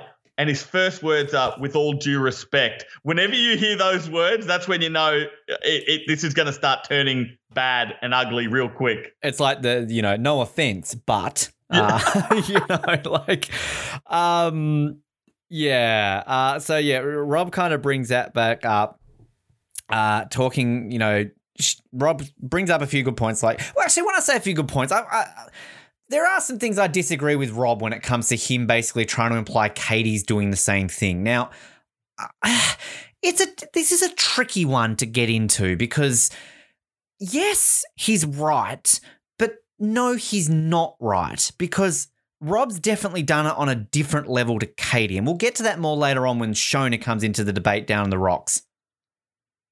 Well, you're right. I, I'm going to read, and, and that's actually a good point you mentioned about did Katie re- was she playing the same as Rob? Probably not. But I'm going to read. I was just reading it here on my notes. I'm going to read it. So she, Rob says, "Oh, with all due respect, I don't see how what I've done in the game is so far removed from what you've done." Which I think so. He's trying to pass the butt, saying, "Well, hang on a sec, Katie, you're abusing me here, but you've done the same thing." And I love her rep- reply. She's like, "Well played. You lied in my face. You spat on my face. Really well played. Congratulations, you're a champion." oh, it's so good because I, I love I love snarky, sarcastic Katie. Like uh, you know when before was it would, would she say like you're a fucking legend or something like that, or you're a fucking champion Yeah, or something like that? Champion, But- yeah. So, but the, then Rob kind of rebuts. You know, you came to me, Katie. What was I meant to say? And and that's a fair point. Like this is my viewpoint as a you know a Monday morning quarterback, never playing the game, but from my analysis of watching Survivor for twenty years, if someone comes to you and asks you a question, do you want to be in alliance? Do you want to do this? Do you want to do that? Always say yes. Don't say no, or kind of don't shuffle around the fact. To me, it's a always say yes situation. So Robbie's completely correct there, in my opinion, anyway. But I do. this is where again where I love Katie's emotions, and all of a sudden she turns this into this analogy. There's like some little back and forth here that I absolutely love. Where basically Katie's like, What do you do if three women come up to you and say, I'm in love with you, I want to be in your life? To which you hear Rob subtly go, I'm married. to then to then which Katie like ignoring that goes, Do you say I accept you? I accept you, I accept you, and you root every single one of them because that's what you did to us. Rob replies, Are you telling me I'm morally inept? Or is this a moral thing with sex and shit? And to which Katie, sarcastic, snarky Ka- Katie, I'm drawing drawing an analogy. I'm drawing an analogy, darling. yeah, I love, I love that. That uh, yeah, and she's 24 and she's using the darling word. I, oh, oh it's great. so- that is such a condescending line. Like we've we've all been the recipient of that. I'm sure we've all used that line where you are being a little bit condescending. But then like it just keeps going. Like Rob, you're accusing me of some serious shit in your last tirade, and then all of a sudden, in great Katie fashion, similar to what she did the night before, where she's like, you know, you're a piece of dog shit. You're this. I apologize, Shona, for this. She just turns to Shona. Also, Shona, I don't think I've met in my life a more courageous, more single-minded, more beautiful, kind, intelligent woman than you. I think it was at I think I think it was at that point that Rob knew that uh, he wasn't going to get Katie's vote at the final tribal. Oh, absolutely. But thi- this is actually really interesting, and I'm really looking forward to getting this from Katie next week about her Shona relationship because we don't really get a lot. Like we had a sort of an episode, didn't we, where Katie kind of was saying that Shona's getting a little bit on her nerves, like kind of you know talking down to her and stuff like that. But outside of kind of the group work with Rob. And a few little bits and bobs here and there. This is really the first time we ever get a real level of understanding because then we've got Shona's confessional where it kind of cuts her where she's basically saying that she's an extraordinary young woman, that she identifies the most with Katie, and that Katie is basically a 25 year old version of her uh, which which is like I love hearing this stuff from Shona because we've obviously seen Shona a lot this season struggle with getting along with the women, sort of feeling like she's a bit out of place and all that sort of stuff. And she even says a line, "I'm going to be quite frank with you, Katie. I've come to love you a lot," which is like coming from Shona. That means a little bit more. This is a you know the strongest female character maybe in all of Australian Survivor. And she's basically right now letting a guard down and being a bit vulnerable and saying to Katie, I love you. And she even then says, I do care deeply about you as a friend, and I hope our friendship will go on. I have enormous respect for you, Katie. Holy crap, hits me in the feels, Matt Dyson. That is a deep thing coming from Shona. It is, and that's one thing I, I, said at the start that I was I was really enjoyed watching how Shona handled this situation. Cl- she's clearly got a lot of respect for Katie, and she mentions it throughout this whole episode that she really sees Katie as basically herself when she was 25. Like, you know, she's, she's Katie's so determined. You know, she knows what she wants and she's a go getter. And and I got no doubt that's what Shona was like. And Shona says, well, she, you know, she reminds me of myself. So you're right. If Shona's saying this, she's not saying this for the camera. She's saying this because she means it. If she if she didn't get along with someone, trust me, Shona wouldn't be saying any of those things. And we mentioned it um, in one of the episodes recently about there was a there was a moment where Shona's kind of let let a guard down a little bit on the social game when she's kind of talking down to people and kind of you know speaking and snapping a little bit rudely. But you know, on that, I mean, Shona's always just going to speak her mind. She's that type of person where she's going to say it how it is. She doesn't care how it comes across. Now, I actually think this is really intelligent gameplay by Shona as well. I don't having said that, I don't think she's faking this. I think this is completely genuine.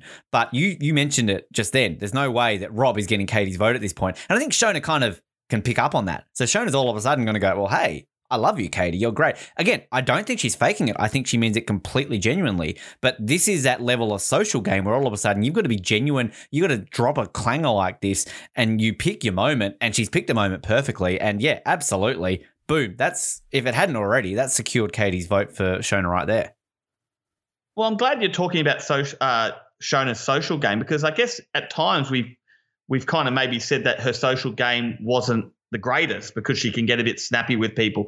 But then when you think about it, her social game with Craig, her social game with Katie were very good. She knew, and I'm not, and you're, you're right. I don't think she was making it up, but she really made them feel in, important. That's a great social game, and and she ended up getting both of their votes. So I think yeah, I think her social game, Shona, yeah, is is better than sometimes what she gets credit for. Hundred percent agree. And and let's let's be honest there. I mean, had she maybe been a bit different with Jane, uh, you know, probably could have gotten Jane's vote. Um, you know, and then we see Sophie sort of struggle a little bit coming up with why she voted for Rob at the reunion, but it ultimately comes down to the game. So yeah, uh, Shona We'll talk a bit about Shona, of course, uh, this episode in the coming weeks, but definitely overlooked, I think. And you, you kind of really, you know, put a candle this, uh, you know, a week or so ago when you brought up when we were talking about great female contestants in the history of Australian Survivor.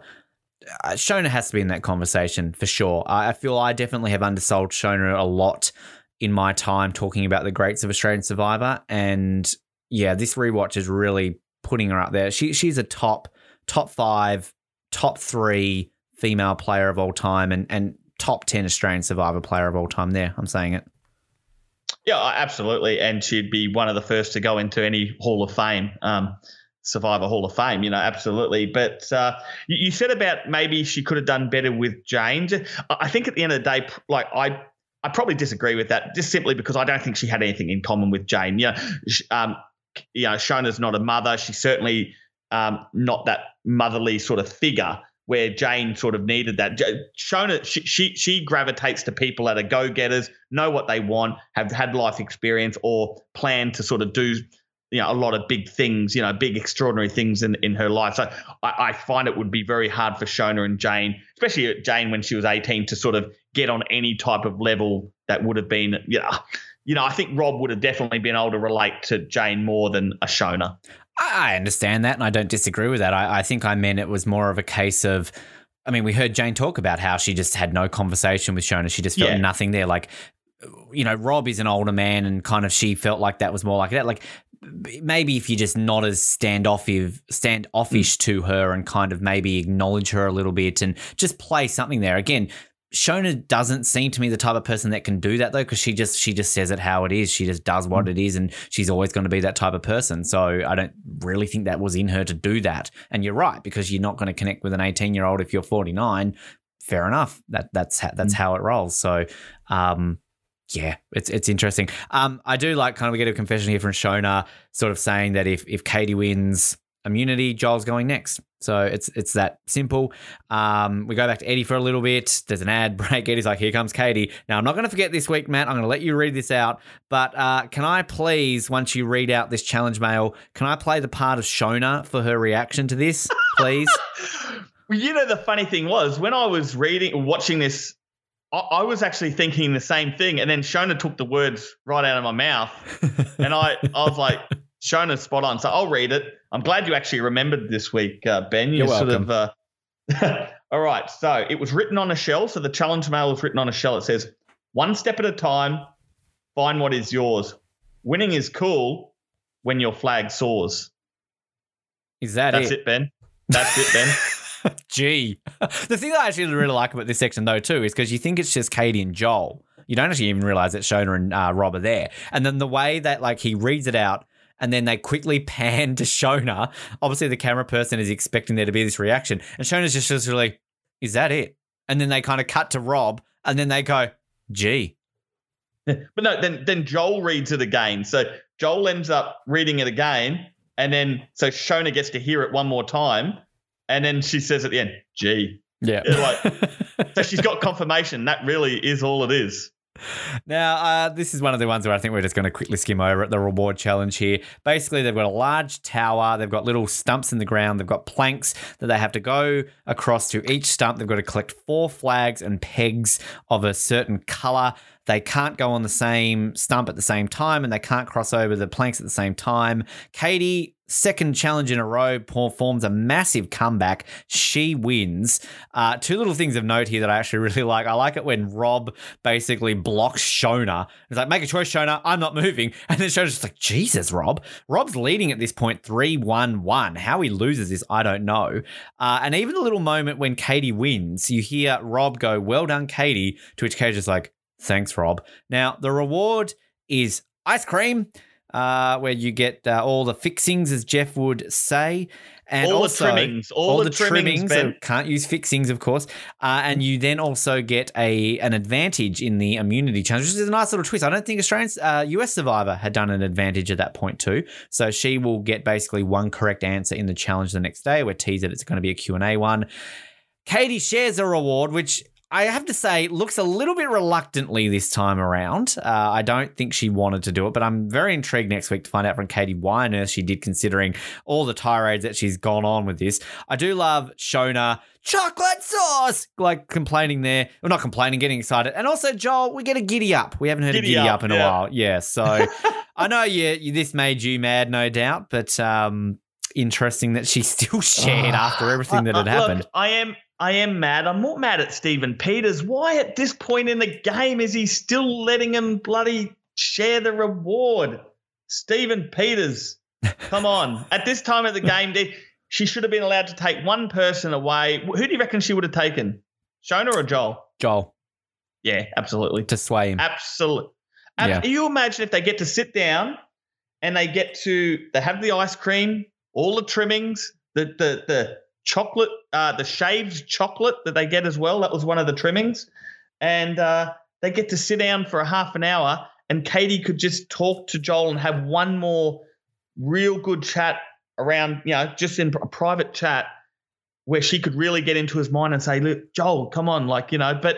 I don't know. It, it's it's it's annoying. It's it's annoyed me the part of this whole bloody getting to to share the the bloody rewards. Now, Matt, just on a quick tangent, uh, ice cream. Are you an ice cream man? Uh, ice cream, you scream, you'll scream for ice cream. And uh, you know what, what? What's your, what's your poison when it comes to some ice cream? I- I'm a choc mint guy, Ben. Oh, good choice. Yeah, absolutely. I, I and- don't mind a bit of the choc mint myself. Yeah, I'm a choc mint guy, and if I get uh, if you're at Cold Rock and you get to put, I like the Oh. caramello put in. Good choice. I tell you what, I'm not. I'm not like I have a sweet tooth, but I'm not a huge person for like you know junk food. Like I, I like my chips, I like my chocolate. Don't get me wrong, but I'm not one of the, I'm not a Shona or a Craig here. But if I if I had one sort of you know bad food that I would be very much into, it definitely would be ice cream. So if there was a reward challenge and ice cream was on the table, I I would be going there. I, I'm much more of a savory person. Like if it was garlic bread and freaking you know uh, fries, I I would be more excited. But if there was a sweet reward that I had to choose, ice cream or chocolate milk. Chocolate milk. Wasn't there a Channel 10 one where they all got chocolate milk?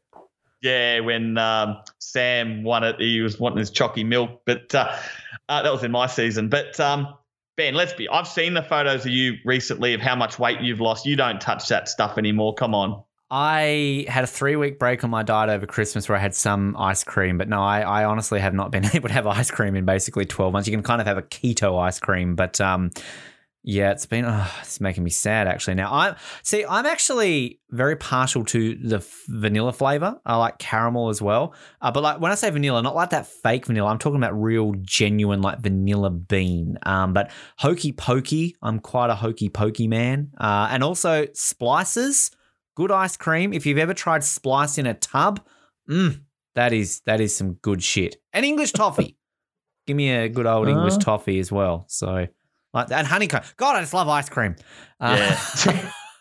well, Joel liked it because you're right. He did give that giddy up, didn't he? Giddy up, giddy up. All right, uh, now we before we get to the pre, uh, before we get to the immunity challenge, just a few little moments here. Kind of in between all the yelling and the screaming, we actually do have some fairly genuine, emotional, nice little moments here.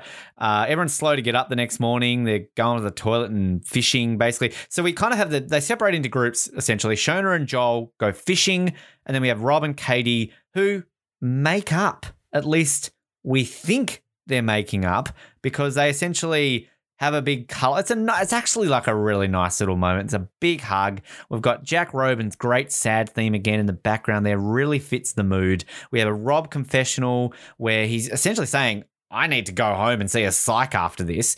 Um, even says to Katie, and again, Channel 10, you should be watching this scene because Rob is basically says to Katie, Would you do this again?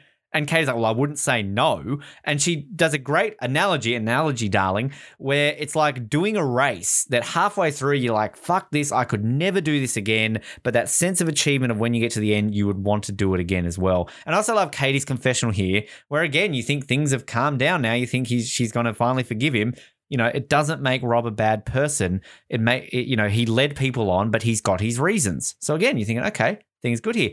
And then we get a great Shona and Joel moment where they're fishing, and then Shona just has this nice little moment with Joel where he's she's basically like, you know, you're always curious, you're always looking, you're you're, you're energetic. She refers to him as a warrior. I don't know if this is just like the I, if Shona calls us a warrior in a you know a couple of episodes time, it's going to be the biggest badge of honor. I think I, I was given a, a nickname by Philip Shepard. I can't even remember what my nickname was when he gave out everyone nicknames and all that sort of stuff. That was a pretty cool thing. But if Shona could call me a warrior because Craig's a warrior, Joel's a warrior, fantastic. And I also love the bit where she's like, "You're a bloody nice bloke," and gives him a hug.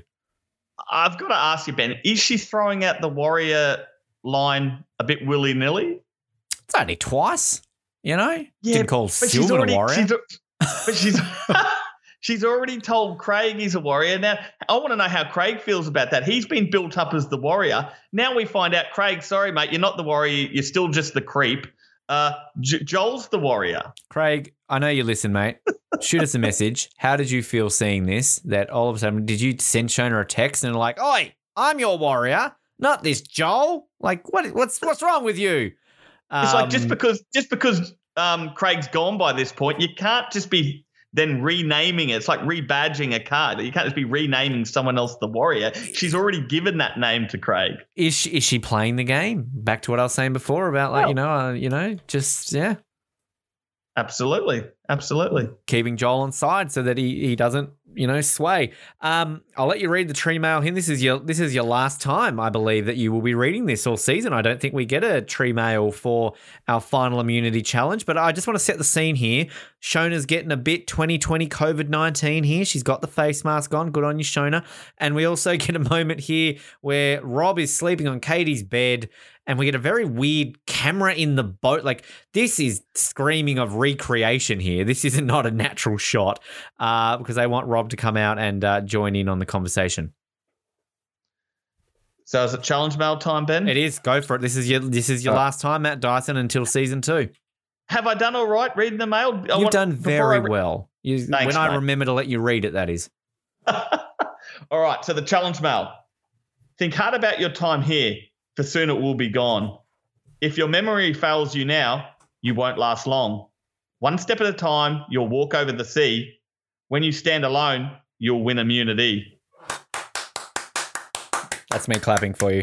Um, the audience went home. The renter crowd, we yeah, we we lost the budget. So, uh, good job. No, you've done very well. I, don't- I don't. I think honestly, at the start of the season, we didn't plan this and just kind of it went into it because you were Mr. Transcription. So, um, no, that that can be your job moving forward now. Good good fucking luck in Channel Ten versions when we're covering three episodes a bloody episode. Well, do they even do them now? That's the I don't thing. think they do. So Do they? no. Do they even have tree? Do they have tree mail in your two days? Fuck, I- not in my two days, and and and obviously my first challenge was at the very start of the game, so right at the start, and then the immunity we didn't get any any tree mail about it. So uh, yeah, who knows?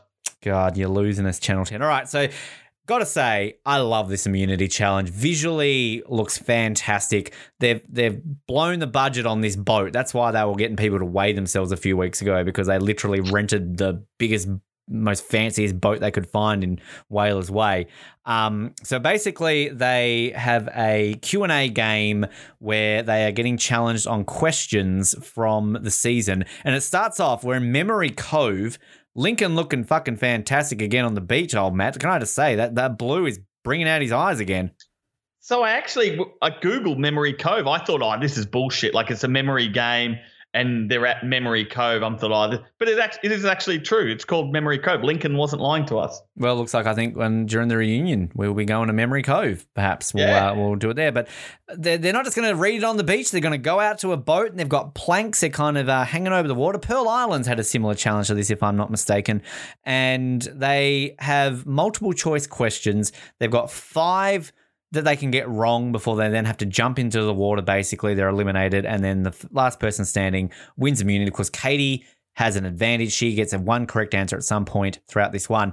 Now, um, I. I've written down all the questions and the answers. I don't know. We've obviously got a lot to get through in this episode. I don't know if we really want to go through them all. Do we? Do we want to, Matt? Um, I haven't gone through them all, but um, the the first one, um, I want to clarify this. The first one they asked about how many poles were in the water for the first fire run challenge. So is that the and that's the very first immunity challenge that that went wrong, wasn't it? I'm Yeah. sure it is. yep, so it was definitely why that one. st- why would they use it? Like, don't they want to forget about that? The fact that it all went wrong, and now they're still using it in the last episode. I thought that was a bit bizarre. Well, the, the the even more bizarre one here, and I'm actually I, I was kind of coming to this prepared, but I I I for some reason do not have this uh, readily available.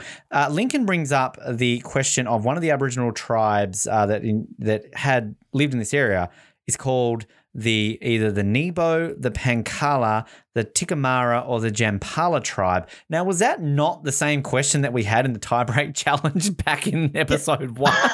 I think it was. I, I, when I heard it too, I was like, "Oh, we've heard that before." But um, yeah, I don't know. I thought that was a little. There was a couple of little weird ones. I thought that why would they use a question from a challenge that failed like that? I don't know. There's been some weird things happen throughout this season, but that was uh, but that was another one. But uh, Shona ends up going first out of this anyway. I, I, have found that uh, question actually here. This harks back to our Lincoln Howells interview where we asked this one to him in the true or false one. Uh, there were two Aboriginal tribes that lived here, the Pangala and the Nepo. That is what the question was. That was false. It was the Pangala and the Nayo. They were the uh, the answers there. So they definitely love this uh, Nepo thing, don't they? Because they've, they've used that again. So uh, I bet Lincoln's there going, no, we must use Nepo. That's a very important one. uh, so yeah, we, we won't go all over the questions, but I I always I'm a fan of these challenges. I, I used to like this on the US one when they kind of did. It. I mean, this is basically what won Vecepia the game. She she kept notes, uh, you know, specifically on the knowledge that this challenge would happen at the end. So she got to know people.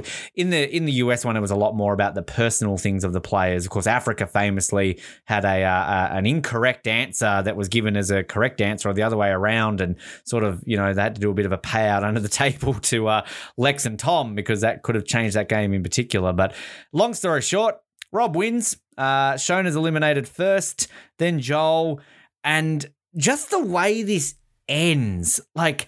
Katie, they both get the last question wrong, but because Katie's one step closer to the water than Rob, she loses. And just, you can just see everything here just coming to a head. Katie is just devastated. Just the look on her face. She knows this is it. She's done. She's out. This is, there's no way she's surviving Yes. this anymore. So she just doesn't want to jump. She jumps.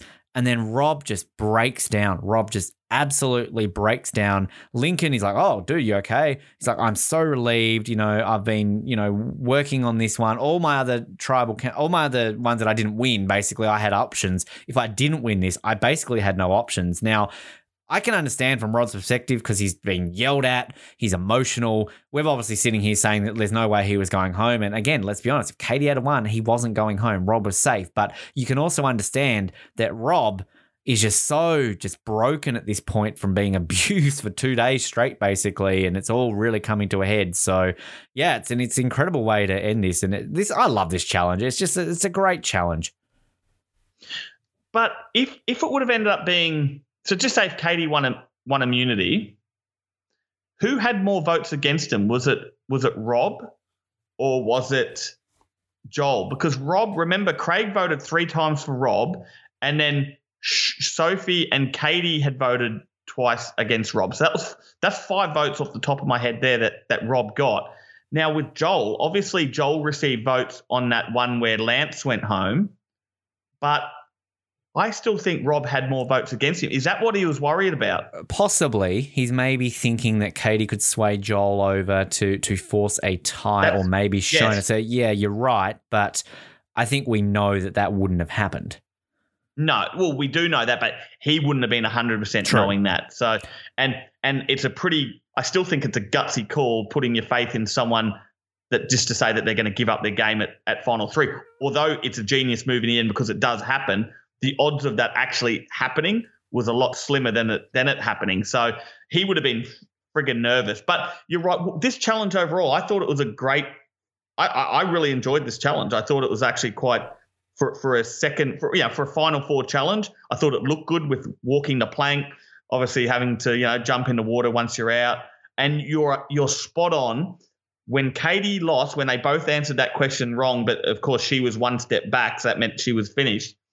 That moment, as soon as she realized that they both got the question wrong and she was out, it was right then that she knew her game was over. Not at tribal council when her torch got snuffed. It was at that point she knew her game was finished.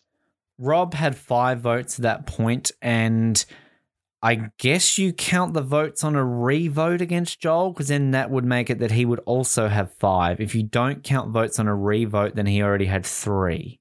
No, you you. There's no way you would count votes on a revote. That wouldn't be fair. So, So so I think go. that's what I think that's what his I think that's what he was worried about, Ben. The fact that out of the that he had the most votes against him, and that if Joel did vote with Katie, that he would be going. How would yeah that I mean it wasn't going to happen, but like the what if scenario, Rob does go home at four. Does Katie win? I- well, I think absolutely. Well, I think absolutely. Yeah. Joel doesn't have to give up immunity at the end because the deal is basically moot at that point. Whether or not Joel tries a little bit harder to win, who knows? Um, Shona might play it differently at the end, but ah, I mean, that's I I, I think if Shona wins immunity, she probably would take Kate because Shona, I don't think is the type of person who's going to take the person she thinks she can beat. I think she's going to be sort of, hey, I'm loyal to Katie now. So, uh, although Joel would probably take Shona, oh, gee, gosh, that is a tough one to even think about. Uh, that might be a question for for Katie and Shona.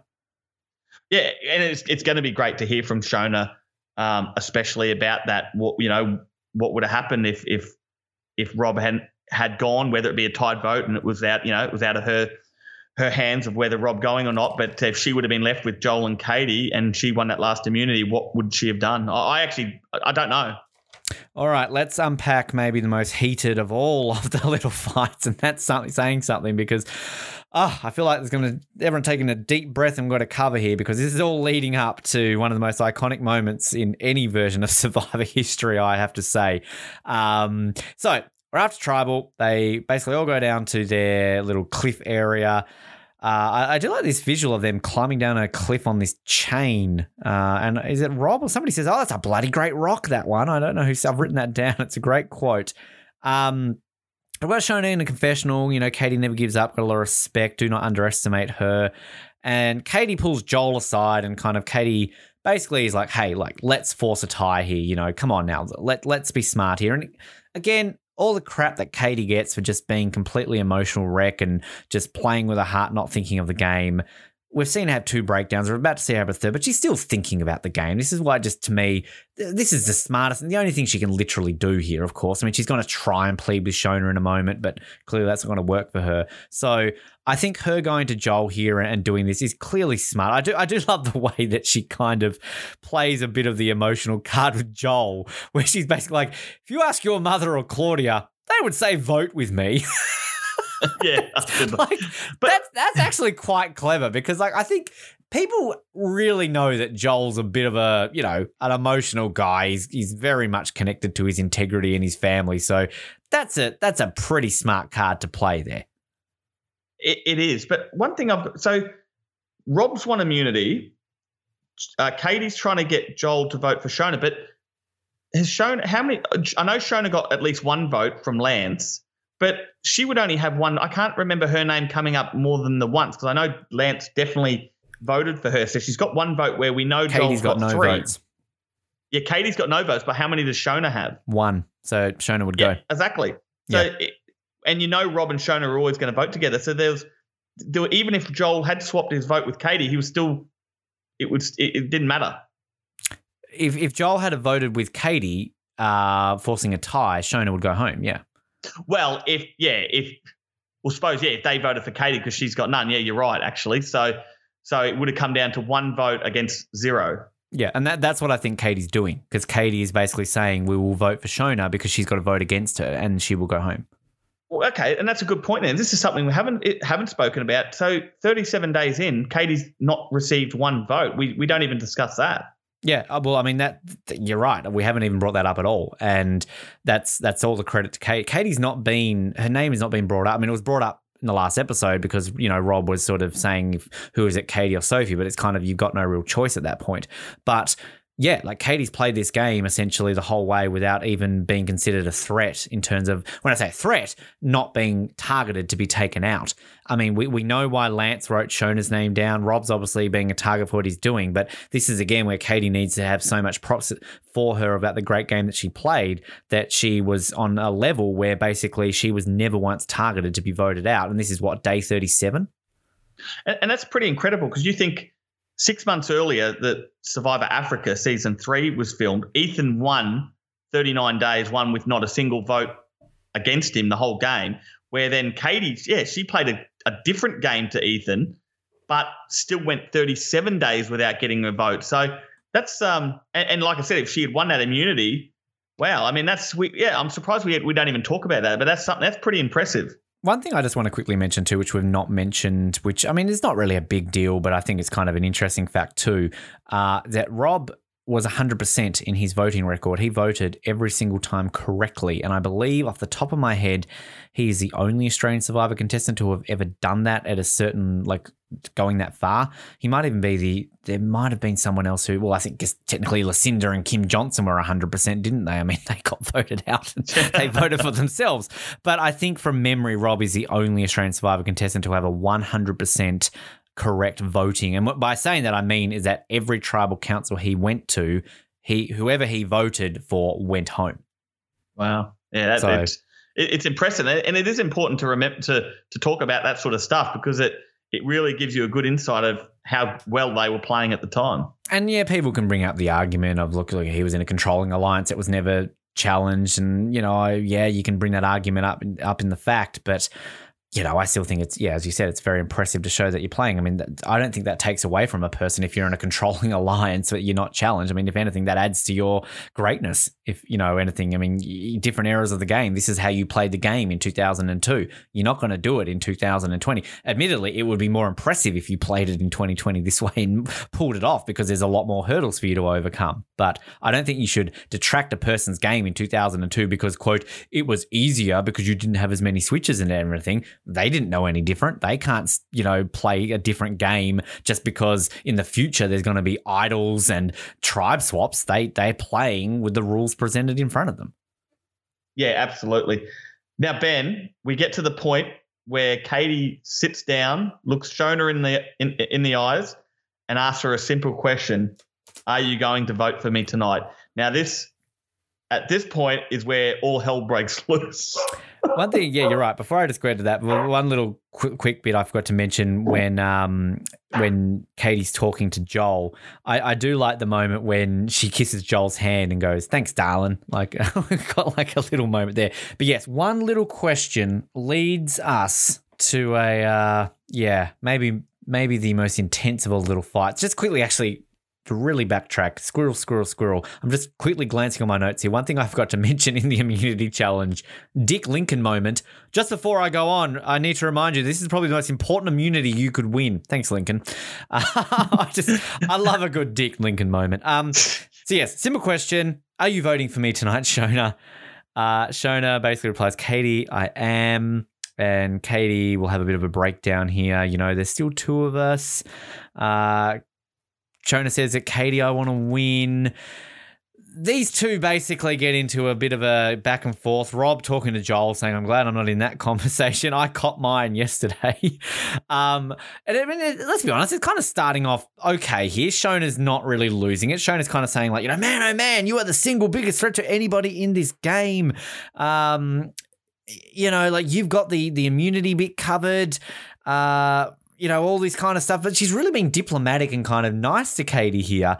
And then we get this little clanger from Shona where she says that there is another element to this game. Suffice to say, the last immunity challenge, the base is covered, to which she just leaves it at that. And then Katie doesn't really know what to think. She goes, You think you can look at yourself in the mirror? And she storms off. Shona follows her. You know, Jesus, Katie, I tell you what you want to know. Uh, Shona saying to Katie that Joel came to us with a deal.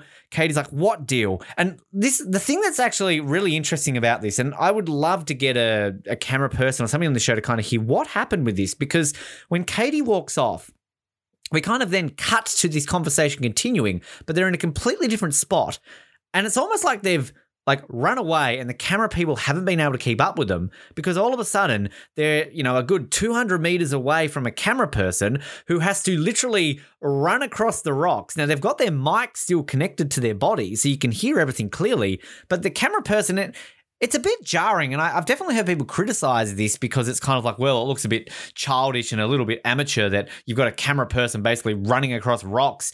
But I kind of think it just adds to the realism of it. It's kind of like in Australian Outback when Mike falls in the fire and you've got cameras rushing and it's kind of they're having to catch up with what's going on here. So I actually kind of like it. But this conversation is still occurring. Katie is, you know, what deal? What deal? I can't tell you what the can't tell you what the deal is. Uh, I love Katie's reaction. You made a fucking deal with Rob. Always us three. Uh, you know that we would come to the three. Uh, Katie then kind of drops the line of "I never committed to you." Shona kind of owns it there and is like, "Exactly," you know, and I've committed to Rob. And I don't, I tried, I rewound this bit so many times. It sounds like Shona says, I'm not fucking changing it.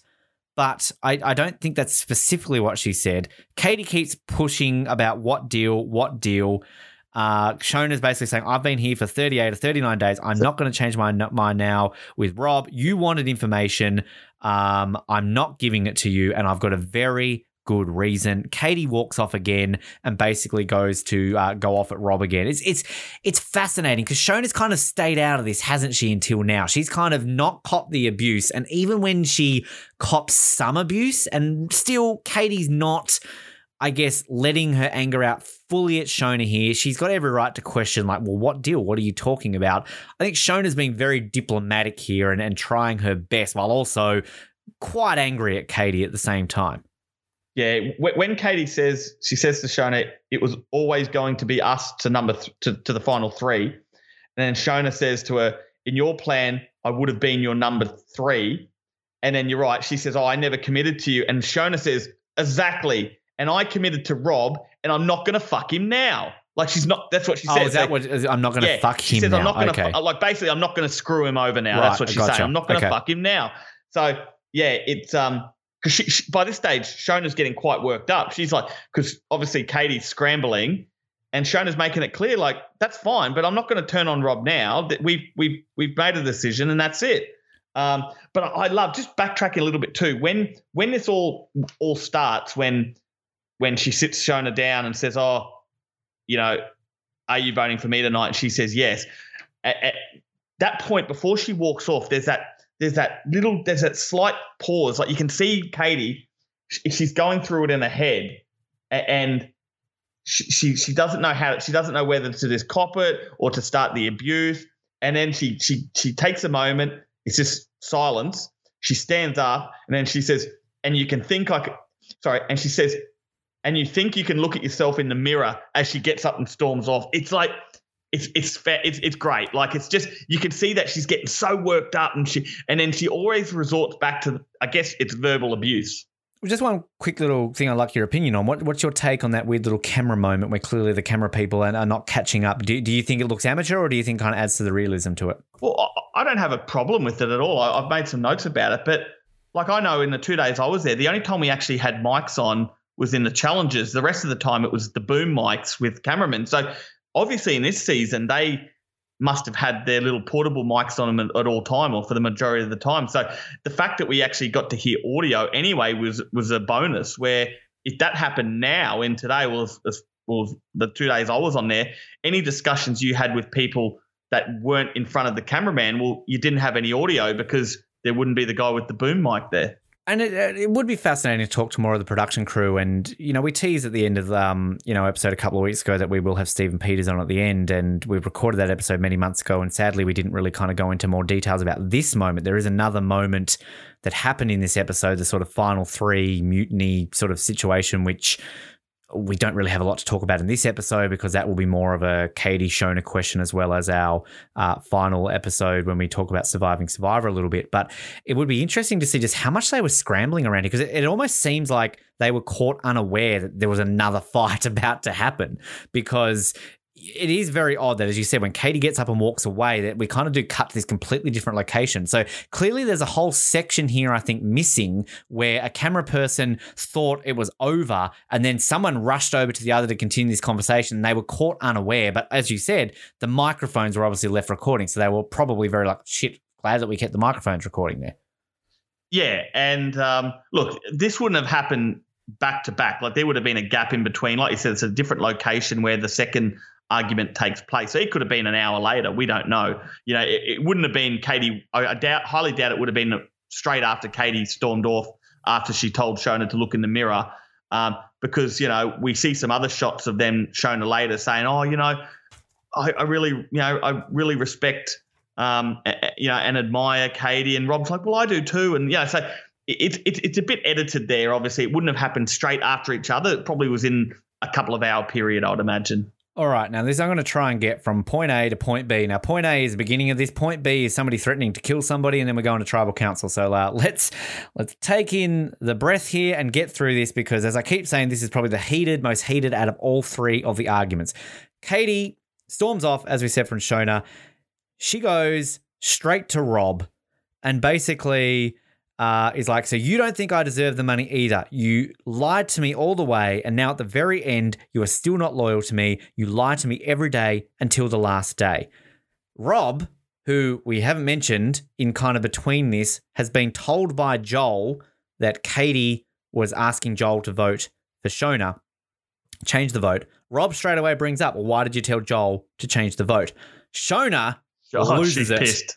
She's pissed. She goes off. You're trying to change my vote. you're you're going off at me. Katie, you are so two-faced about all of this. I love Katie here. She's basically like, listen to me, listen to me. And this is, I'm telling you now, Stephen Peters, if he's not on set right now and he's like, he's hearing this, this every single production person right now is rubbing their hands together. They're going, yes, yes, it's taken 37 days, but yes, this is gold. Every single production person in Whalers Way is loving every single moment of it. Listen to me, listen to me. Katie's doing that. Rob, you're telling me off for being two faced. You're also being two faced. Rob brings up the fact that he's got a new pact. Katie brings up uh, this new one with Joel, basically, still doesn't know the whole truth about it. Meanwhile, Joel doesn't give a shit. Joel's just in the background going, Shona, we just put him on. No need to be ready to touch. but but what I what I love here is um when, when Katie's trying to explain herself and and Shona actually cuts her off. So Katie's like, I'll tell you what happened over there. I said to Joel, and then before she could say anything more, Shona's like, Yeah, vote for Shona. I, I sorry, I just love that Joel moment. That's the one little Joel moment when he's Joel's just chilling. He doesn't give a shit. oh, we don't, we don't need to turn him right now. Um, yeah, you're right. Like Shona kind of does that. Um, uh, Shona basically says, "Katie, you are something else." Uh, the way goes on there, and is it um, is it Shona or Rob? Or Katie, I don't know. I've written this quote down. You might need to tell me which one who says this one. Somebody says, I don't want to make a new pact now. My word is with Joel because that's how I've made it this far. Was that a Shona or a Rob quote? Yeah, I'm not a well. I'm not 100 percent because because I've sort of got here. Katie says, I, I didn't say vote for Shona. Rob says, you don't know what's been going on. And Katie says, I know because you're a prick. You, uh, you're a prick, an absolute prick. So oh, I've got that so one. Yeah, this bit- is before that. Yeah, yeah, you're right. I've got that down a little bit lower here. Yeah, it was, it's, it's an interesting line, though, that they kind of said, like, that's how I've made it that far. Katie actually comes clean here and is like, I didn't say vote for Shona. She starts crying. Uh, she says that I said if we want to vote, save ourselves, we need to vote in line with each other. And that's when that line, what you just said, Rob says, You don't know what has been going on. And yeah, Katie, I know because you're a prick. And then to which Rob is like, Why am I a prick? Katie replies, You're an absolute prick. Rob is like, Why? To which Katie says, Because you're a habitual liar. Shona replies, Katie, you've lied too. Katie says, I've hardly lied uh, then uh, utters the phrase continuous lying is a lot different to one or two lies. I'm sorry, point to Katie there. Uh, and to which she then says, I lied once to Lance and once to Joel, uh, saying that there was no alliance. And then Katie basically loses it completely. You guys are not worth it. I don't want to eat with you. I don't want to see you. She storms off. She adds, Congratulations, guys. You've played really well. Thanks for nothing.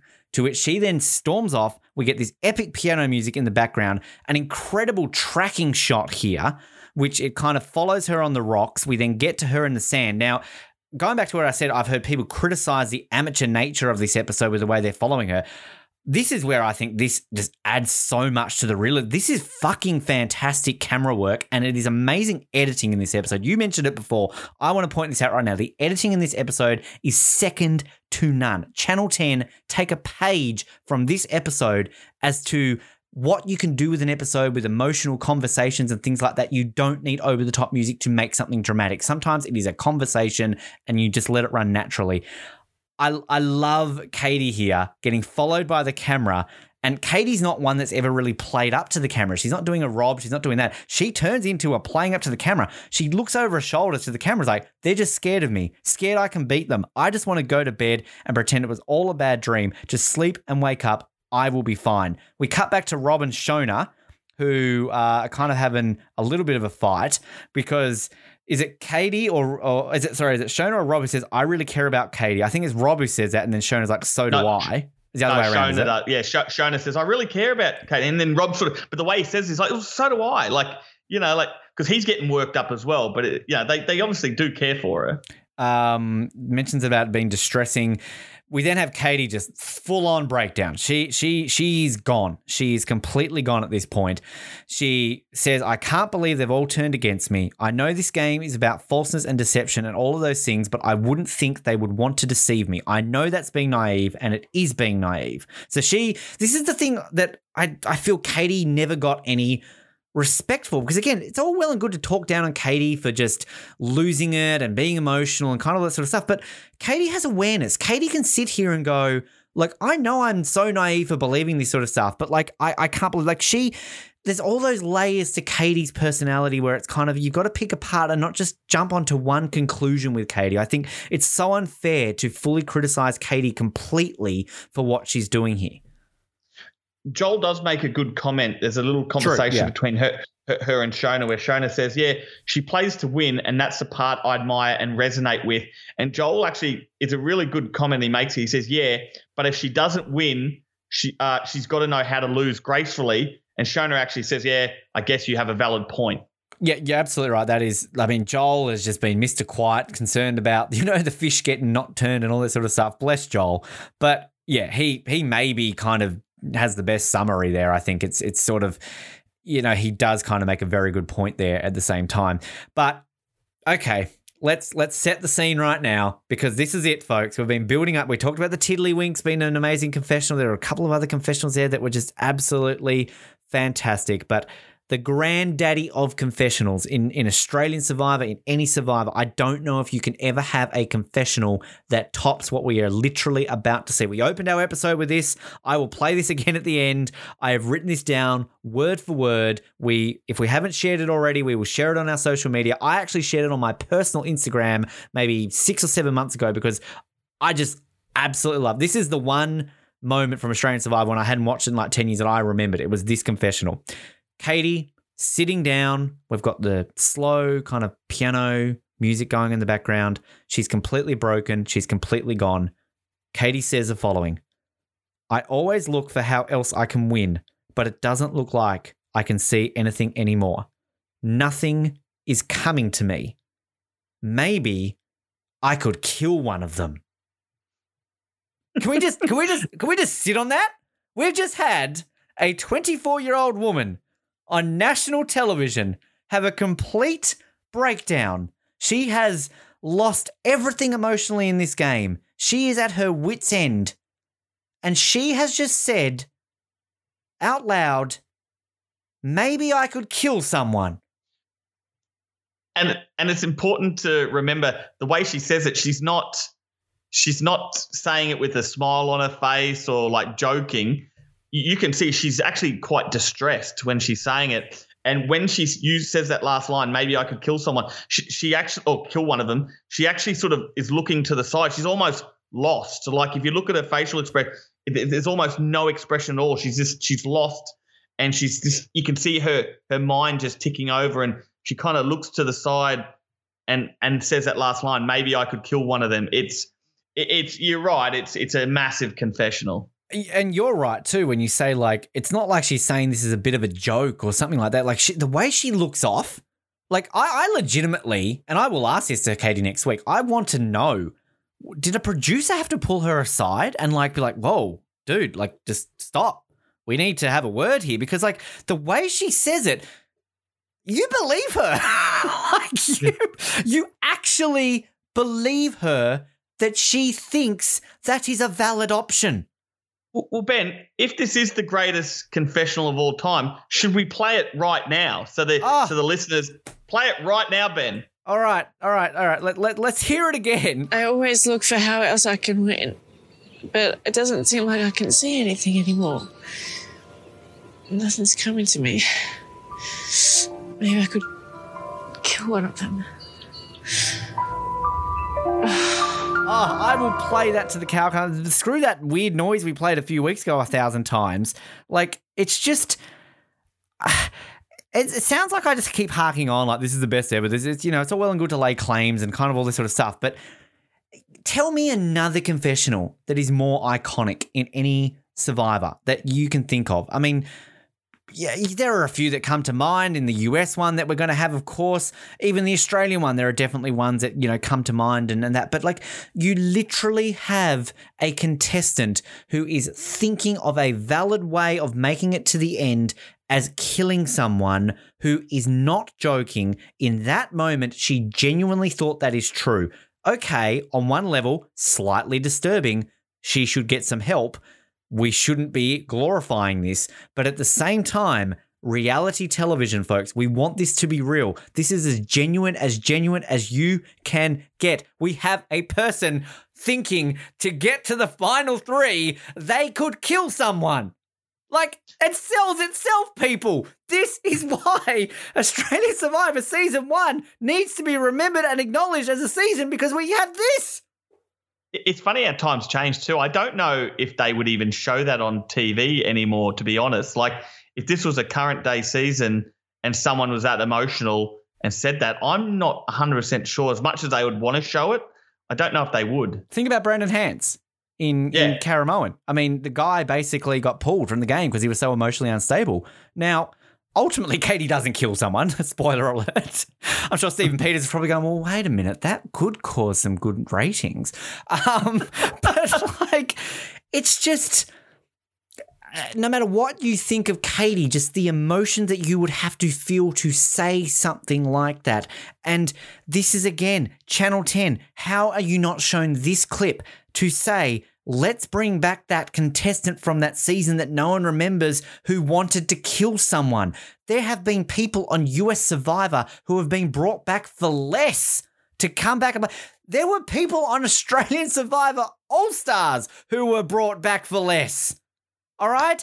I'm sorry to be like the. I know, I'm not even going to bring it up. I don't want to go on a tangent and ripping into players because we want them on the show in the future. I'll save my anger for those players when they come on the show one day. But some of those All Stars that got brought back on some of the reasons for what? You have a player who wanted to kill someone. That is that is enough. She should have a whole season. There should have been Survivor, Australian Survivor season two, Katie's Island. They made a season of US Survivor based on two people having a fight at the reunion and Jeff Probst getting an erection because Rob and Russell were going at, oh, that could be a good season. So they made a season of it. That's, that's true. That's true. You'd almost, you know, if they were going to make uh, more Australian Survivor seasons after, uh, you know, after this first one, you could almost imagine like a couple of years later there would have been like one tribe with Katie, one tribe with Rob Dixon, wouldn't there? That, Oh, that would have been the season. Absolutely, absolutely. I mean, like, ah, and like, it is just so frustrating. Again, I know why Channel 10 would not get season one players on the show. I understand it. It's their own version. Again, they don't even call this a season. Season one to them is what we refer to as season three, and most fans acknowledge that. Fine. I'm not that naive. I'm very much Katie here, aren't I? I'm not that naive that I don't see that and understand it. But when we can sit here for for multiple weeks, multiple episodes, and go over this and try and celebrate this season, try acknowledge its history, that we can come to this point in time to have a player who has done everything in this episode that just makes her such a star, that has this point in time where she says these words in a confessional. How? How you cannot have her in a conversation to come back is beyond me. If I ever speak to somebody from Channel 10, and I'm really hoping that will happen either on this show or through writing this book, if they say to me in an answer to a question of, was anyone from Channel 9's version ever considered? If they utter the phrase, we thought about it, we were thinking about getting Katie on, or they acknowledge something with that, I will definitely have a big sigh of relief and go, okay, well, at least she was considered. If they turn around and say, no, we didn't even think about it, I will, I don't know what I will do. I will, What if I they will turn it- find Rove McManus and punch him. What What if they turn around and say Katie who? I will find Rove McManus and I will punch him. I like Rove. I, I actually love Rove. He is one of my favorite, favorite Australian television personalities. But I will punch Rove. That's how angry I am, Matt. I'm sorry, Rove, but I will punch you. Well, just just talking about Rove. Lucky you probably weren't living in Australia last year when he brought out his new show and it lasted. I heard about that. two- That even made it lasted two episodes and they quickly axed it and it will never be spoken about again. Bring back Rove, everyone, but No, not so I can punch him. You don't like Rove? No, I was never a Rove guy. What's and, wrong uh, with you, Matt Dyson? Nah. One of you lasted two days. You don't like Rove. That's why they voted you out. They got Hey, into tribal hey. council. They're yelling at y'all. We're going to say we'll vote Steve out. Wait, you don't like Rove? Vote his ass out. I lasted just as many days as his new show lasted. So Touche. Uh, now, okay. All that aside, give me your thoughts. I, I, I, this is where it's one of those things where it's kind of it's it's just so much to kind of think about, and I think you're going to be on one side or the other. Again, you mentioned you could be on the fence. Both make very valid points, but I, I have to say both sides I should say. So Katie and Rob, Katie uh, and Shona and Rob, separate sides. I gotta say though that I and I'm not just saying this because I'm Katie Gold's biggest fan, but there are definitely elements of Katie I think that I agree with more because Katie lying in this game is so much different to Rob lying in this game. And I'm not I'm not saying you shouldn't lie. That's not what I'm trying to say. You lie in Survivor. It's part of the game. But Katie is kind of correct when she says, I've hardly lied. I lied to Lance and I lied to Joel. She was flat out open and honest at the merge when it came to Karen, Naomi, and uh, Craig. Basically, she she laid it out in the line.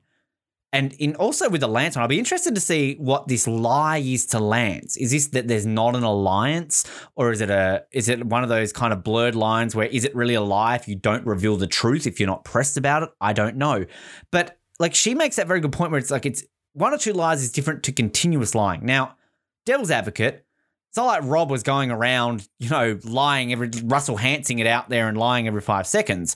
You could make the argument that well, Rob kind of didn't lie all the time, but he kind of kept up this charade with Katie that that was going to be the final two. He also did it with Sophie. You know, he had many layers and different final twos. Again, part of the game. I understand that. But I think I'm kind of more on Katie's side there. And even when she sort of called out there for going to Joel to kind of flip it, you can understand why Shona is obviously a bit upset there because clearly, you know, in a way that can be seen as, well, you're lying to me because you didn't tell me you went to Joel. But Katie then does kind of come out and go, well, no, I didn't actually ask Joel to vote for Shona. I said we need to side together, and who's that person going to be? It's going to be you because we can't. I'm not going to vote for me. I'm not going to vote for Joel. You're the only option. So I don't know. I, maybe I'm just being too biased with the Katie Gold glasses on, but that's honestly how I perceive it. I, I honestly like I see it, but again, having said that, I also do can I do can see where Rob and Shona are coming from in their argument too. But is it a, is it a case of Katie had a plan but put all her eggs into one basket and Oh, it didn't course. happen. Where yeah, where Rob he mentions it later on. He had plan A, plan B, plan C. He had multiple plans. Shona was his plan from day one, which is plan A. No, no, you're right. Kate, yeah.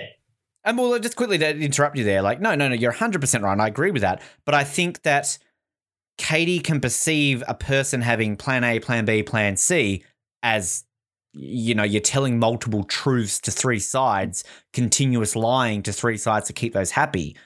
So while you're absolutely right, and Rob is just playing the game of Survivor, and I'm not discrediting Rob for doing that. I'm not sitting here saying Rob's a liar and a filthy asshole and a prick and all that kind of stuff. Katie's obviously perceiving this in her way. And in the emotional state she is in, she's perceiving that way. It'd be very fascinating to hear from Katie next week if she can say that, you know, 18 years later, Rob played a fantastic game. I was emotional at the time, but looking back on it now, Rob did what he did to win and it was, you know, all props to him. I'm sure she will say that now. But at that time, in that level of emotional state, I can see Katie's perspective of why she would say that because again, Katie maybe told two lies in this game, and even then, it's not like she like Shona told a flat out lie in the last episode, and she admitted to it. You know, whereas I don't recall any situation where Katie openly lied. We'll have to find out what, what the lie was to Lance. I'm guessing they told Lance that they were all going to vote for Shona. I'm guessing that was the lie, but um, we'll- we'll, we'll definitely find that out when we speak to Katie. Do you have anything to add on all of that argument, or anything that we've kind of just just talked about there? No, I think you've I think you've summed it up pretty well. I mean, you're obviously you're very passionate about Katie and her gameplay, Ben, and um, I'm just I'm looking forward to getting to this tribal. This is one of the best tribals of the season. So Oh, it's it's the best. Let's not It beat is, around yeah, the bush. I mean, we've we've It is. constantly talked that the weakness of this season has been the tribal councils. This is the best tribal council of the season. I I would say this is better than the final tribal council. Um, yeah. Lincoln makes the very good point that this is the first time that they're outnumbered by the the jury, which is uh, quite quite interesting. Sophie comes in with a like a sweater on her shoulders. Lance looks like Rupert the Bear in his yellow checked shirt. Hello, Lance. If you're listening, I wonder if you still own that. And and uh, uh, Jane and Sophie wearing the same shirt. They're both like in a pink shirt. I don't know if you noticed that at all. Probably there's more Reebok stuff, Ben. Maybe, probably is. Um, Lincoln brings up the fact about Rob, the emotional uh, immunity win. Rob, uh, oh, this is again like I feel like I'm talking Katie up so much this episode, but like I've got to give props to Rob here. Rob constantly playing this game that he's basically just saying, "Look, I'm comfortable with how I've played. I can separate the game from relating to people." Clearly a dig at Katie, but also clearly a way of defending his game. He's playing that to the jury. He is playing up, kind of Oh, putting that out there. yeah. Because I mean, look, we we see what we see here. There might have been more said in front of the jury. Katie, you know, might have said a lot more than what we actually saw. So to me, this is just Rob like defending himself, playing to the jury. It's fantastic. Uh, great gameplay by Rob. Um, Lincoln talks to Katie, basically saying like, "Would you do anything in this game differently?" And Katie breaks down, basically saying that you know she plays with her heart, and that risk is that you leave your heart open and you get hurt. Um, she basically says that she was told that she was someone special and then they disowned me. I can't pretend this is just a game.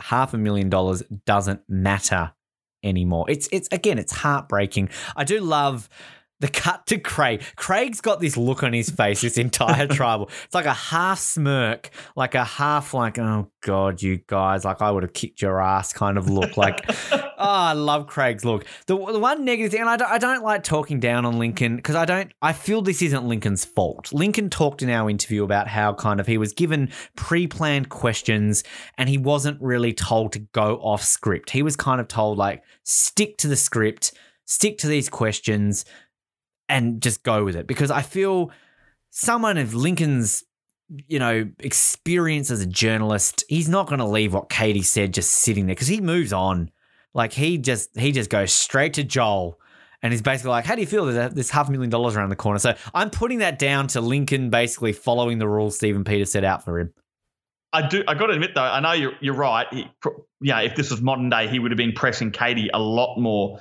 But I do have to like how he does quickly go to Joel and he's giving Joel a little dig because obviously they know about this deal that Joel's made that he's going to give him spot up, and he, he's basically saying, yeah, d- depending on your tactics, uh, you know, you have a chance to win 500k, Joel, but depending on your tactics, uh, you know, he's giving him a nudge like, mate, this is for half a million. Like, you want to actually have a crack at this. But you're right about the Katie thing. Like, Yeah. I don't think that's I don't think that's Lincoln's fault at all. I think No.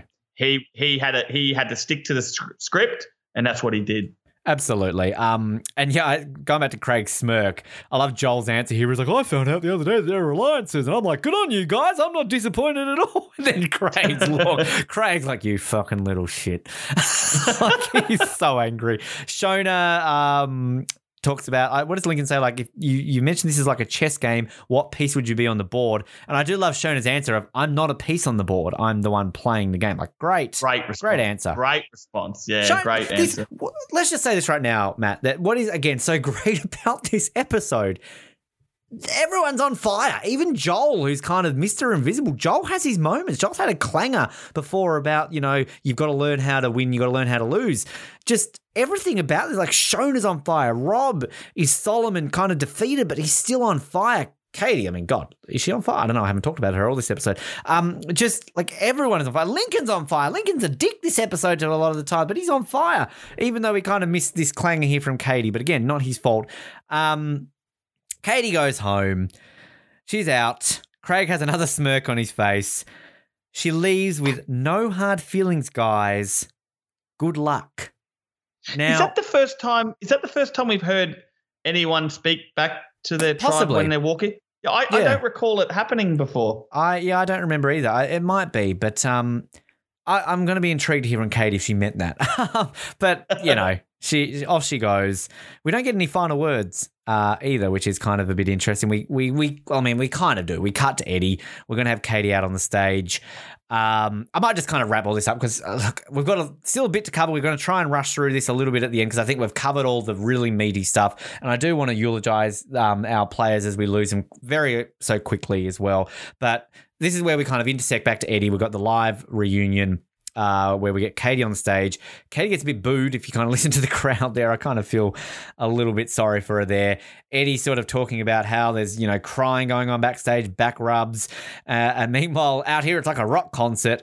Um, Katie's talking about how she's had to keep changing her makeup on, and she sort of jokes. It's always a special day when you have a nervous breakdown on national TV. She talks about how it's traumatic again. She's feeling wound up again, and uh, Eddie brings up that the crowd cheered when she had to walk the plank. I also love Katie playing up to the camera here as well. Like, oh, yeah, I think Joel has his eyes on the money here. He might, uh, you know, go go back on his plan. And Eddie starts uh, moment number 312 of I Hate Joel, uh, where Eddie McGuire is basically like, oh, so Joel's not as dumb as he looks.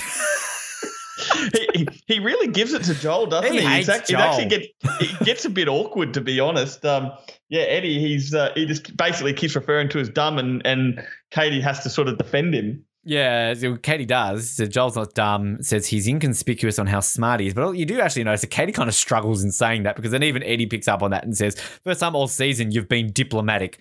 Um, I do also like kind of when we go into the ad break here, they kind of do a little flash, a teaser of the final immunity challenge. Now, look, we've spent a good part of two hours on this episode already talking up Katie. We've spent all season talking up Katie what can we else can we add, Matt Dyson? I look, I I think I've said all I have said about Katie. I love this woman. She is just an absolute icon of this game. You mentioned before about a Hall of Fame. We are planning on doing an Australian Survivor Hall of Fame at some point. Katie is an instant inclusion straight away to me. If I had to vote for three people to go into this Hall of Fame, it's an easy three votes for me. It's Rob, Katie, and Shona. Um, to me, the greatest female player in Australian Survivor history, one of the greatest characters. A travesty that she's not come back and played. This woman is incredible. I agree with everything you said, Ben. Like there's there's really not a lot more I can say about Katie because you, you know I think we've made it pretty clear. Everyone knows. I think look, everyone knows she's a massive character and one of the biggest of all time. Um, you know, I, I dare say even if if you would have had a world survivor in the first you know 20 seasons, she would have been on on she would have rep- been representing Australia. Like that's how much of a player and a big character she was. Um, yeah, you're right, Ben. There's not a lot more I can say, really. That uh, you know, it's just I feel for Katie that that her season was basically a one-off. You know, it was a one-off for Channel Nine, and that um, she she's never had that respect given back to her. That um, you know, to be able to play the game again. That's where you know she was lucky that she got on a show. She was lucky she lasted 37 days. You know, and, and I don't. I'm not saying that's luck that she got that far. She played hard and she deserved to, to that. But she was unlucky that Channel Nine had a one-off season, and you know it looks like now that she'll never get to play the game again. Yeah. Um, very sad that fact, but uh, who knows? Stranger things have happened. Uh, Luke Dennehy, the Herald Sun, uh, pros for her. She was the fittest in the field. Cons, maybe too good at the physical challenges. Uh, we we didn't really mention three challenges in a row she won. She lost about two immunities by the you know skin of her teeth, so she she very much did become a real challenge beast. Uh, Luke gave her four and a half stars. She was only behind Rob, who got five stars, and also the same level as Deb. I think we remember talking her up that Deb got a four and a half star rating by Luke. Now, a couple of things here just from the book. Uh, her luxury item was a French language manual. Uh, very, very interesting. Uh, professional athlete, um, of course. Now, uh, we'll talk to her, of course, when we get her on the show. Um, dabbled in netball, turned to triathlon. I do love here her favorite game, Piggy in the Middle. Um, why not? Uh, that's good. Uh, her favorite non-alcoholic beverage, thick chocolate smoothie, yum, and her favorite chocolate or lollies, Natural Confectionery Company lollies. So there you go. Uh, and just some other things from the book here. Uh, what would be the craziest wild thing you would do for a lot of money? How much? You say jump. I say how high. Talking about, we we mentioned about how early on in the game it's all about who you who you click with, and that's how you end up forming alliances and going further. That's just made me ill knowing that her luxury item was a French manual, or was a French language book. Because if she was on Cadena, or or if if if David Haas was on was on Tapara, I reckon, imagine that. That would have been a talking point straight away. Oh, geez, you've got a French language book. Oh, I'm, I was born in France. Who knows? He wanted to play a really dirty game. She obviously wanted to play a really dirty strategic game. I'm telling you, Ben, all it takes is for something like that to make you click on day one, and that can lead you forward into the whole game. now that you've just told me that, oh my god, that makes me even more sick knowing that if just if David Haas was on a tribe with Katie, what could have been? More than two hours in into we get a David Haas mention. You're losing your you're losing your uh, trending there. Um, I do love here. List three adjectives to best describe you: warm spirited, extroverted, and mad as a snake. And how do you think you will cope with being away? My multiple personality will get me through. Uh, so, Brilliant. Oh, Katie, we love her. We love her to bits. And uh, look, she will be uh, on this show next episode. We will talk a little bit more at the end of this episode in regards to how we're playing out our final interviews from uh, this episode. But uh, basically, chronologically, she will be the next episode. So uh, stay tuned for that. All right, now. Um, I, I don't want to feel like we're rushing through the end of this, but also at the same time, I think we can actually really cap a lot of this together. So, what I'm going to try and do here, I'm going to basically go from the pre-immunity right through to the final tribal council. So uh, you, you've got something to add there. Do you not want me to do that? What do you What do you want me to do here, Matt? I think we No, can no. kind of glide through with that aspect. I, I totally agree, but I do want to read the first confessional of Shona on day 38. That so on day 38 she has a, a really good confessional that I that I like, and I'm I'm actually going to read it because I think it's important. She says, "When I was younger, I would have gone hard and fast like Katie. At 49, I take it one day at a time, looking to be there at the end of the game and have some in reserve. My mother says to me sometimes, very lovingly, Shona, I wish you would remember you were 49 and not 15. And then she says, I think I'm like a female version of Peter Pan in some ways. I just, I really wanted to get that out because I, I think this woman is amazing. And you talk up Katie Gold, and, and so you should. And I'm here to talk up Shona because this woman, just when I think she can't get any can't get any better, she pulls out another confessional like that. I I agree with you, and like we talked about the other week when she had that moment talking about how she doesn't really relate to these younger girls. This is one of those, another one of those real kind of pulls at your heartstrings confessionals where you really connect and feel for this woman. Because when she says, I'm the female version of Peter Pan in some ways, like, there's just something about that that you're just like, God, this woman is so fascinating. I love her to bits. Like, yeah, you're right. Like, I, I, I will champion Katie Gold to the day I die, but like as I said earlier in this episode, like I'm just I, I acknowledge Shona so much more this season, having rewatched it, and just wow. So yeah, I, I think we're going to have an argument of of wh- which female goes into the Hall of Fame first, Shona or Katie. I, I think me and you are going to have a little bit of a debate on that. I think I would win that one, but I also think that. God, I'm a prick and an asshole and a piece of dog shit. Um, this is why I relate to Katie apparently. But no, I think I would say, and this is just we're live talking this up on air, that if we when we do an Australian Survivor Hall of Fame, it would be three inductees every year. That would just be my way Yeah. of doing it, and I think that initially our three would be the three that I mentioned before. I mean, I it's something that we will work out some form of judging and, and crowd criteria. The, the only problem we know that if we opened it up to listeners is that we obviously would know that the most part Australian Survivor fans would not acknowledge this season and season two. And I feel there needs to be some sort of weighted option where, you know, maybe we do five a year and kind of three are jury voted and two are fan voted. Or I don't know. We'll, we'll stay tuned, people. We, we we talked about this on the Oz Network about three years ago. We got a bunch of other podcasts on board to do it, and it never happened. So uh, it, it will happen one day. Okay, we're gonna we're gonna glide through here. You mentioned about that Shona confessional. Joel has a brief confession here about talking about the game. We have a great little time lapse of Rob on the cliff. Like it's it's fantastic, kind of him speeding, laying down, doing this, doing that. Uh, he basically has a confession where he says, "I can't wait to finish. I get to be home in two days." So again, Rob is sort of checked out in the game right now, which is actually really fascinating that he wins the final two immunity challenges. So final immunity challenge. I mentioned this a couple of weeks back about how I actually am a weird fan of this one, which it's kind of odd because you would think I'd maybe not because here I am bagging out people weighing themselves and guessing time and that sort of stuff. But yeah, this has got a bit of an element to that, but I actually think this is quite a unique little challenge. Essentially, they've got to choose a little cubicle, which, let's be honest, serves no purpose. They can all still see into each other's cubicles. The jury is there to witness it, which, okay, I don't know if I'm a huge fan of it, but it makes sense given that they're basically going to do a vote out on the spot. I'm not a fan of family coming to watch the final challenge in the modern versions. I hate that. Whereas this one's kind of up there with me. It irks me a little bit, but at the same time, again, they're literally going to vote a person out on the spot here, so it kind of makes sense.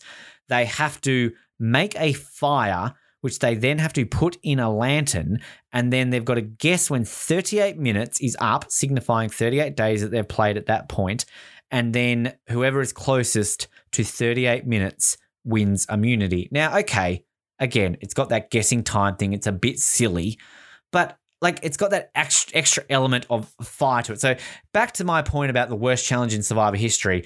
I've said a few times, if you add a couple of different things to it, it makes it better. The weighing one, as I said, like do the meat, like rip your mouth out, get a bucket of, you know, the mud on the body. It's the same challenge, but it's better because it's visually more stimulating than fucking stand on a set of scales and, oh, you're skinny, Jane. Okay.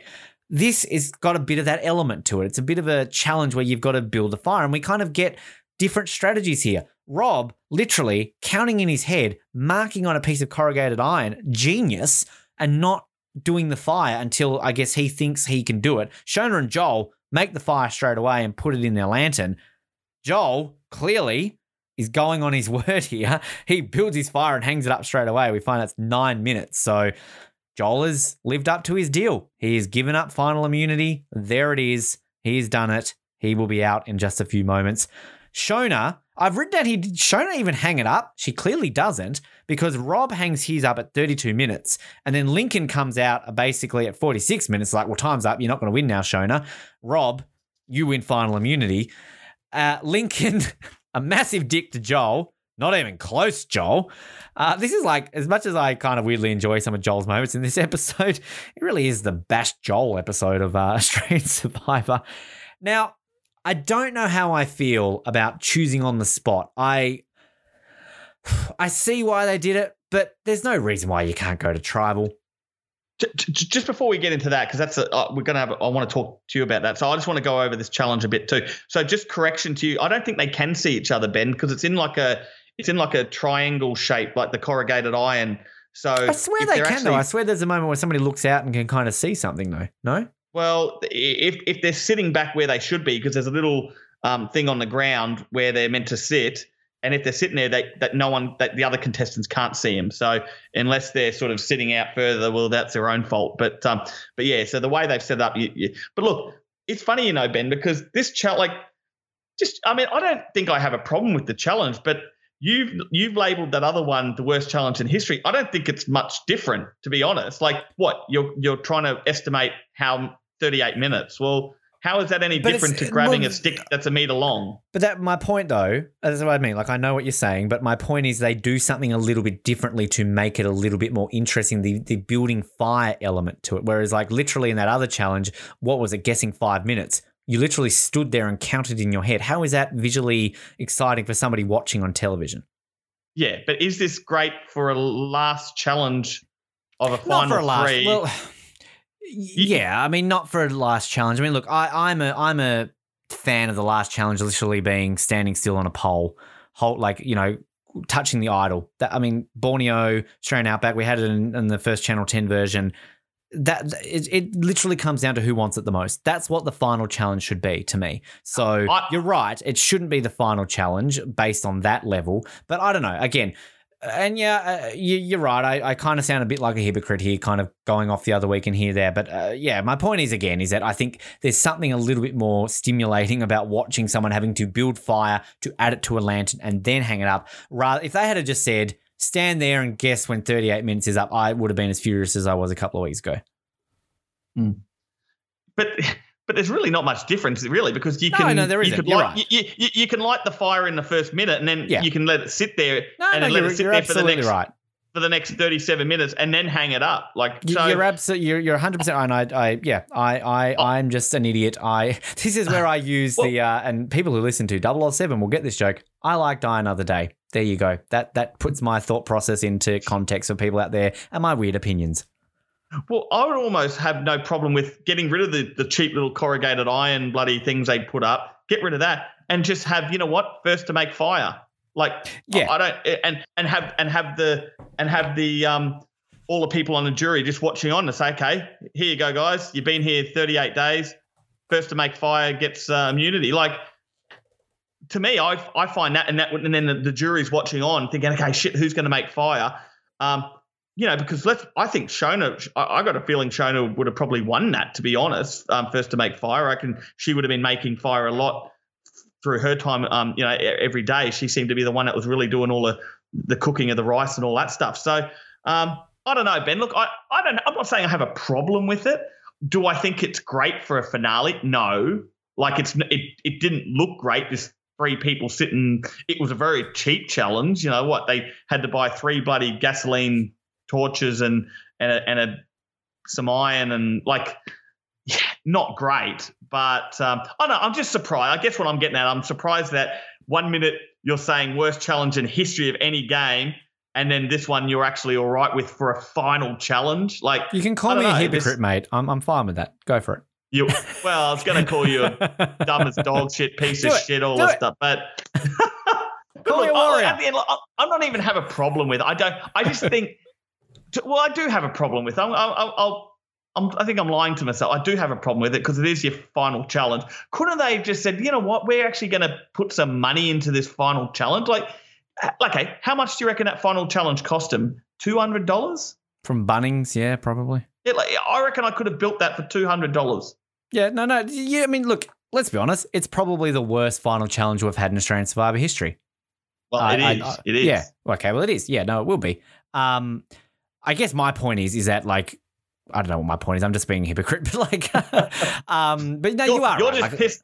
You're just pissed that Katie's not involved in it. I That's am. all. I, I'm crying over it, but um, Okay. yeah. Now, Ben, what do you yes, think Matt. about the? So, so two things quickly. I know you've already mentioned it. The, the jury watching on. I actually like that. So I'll- You do? That's Okay. one thing. I do like that. I think for a final challenge to bring them out, uh, I think that was pretty good.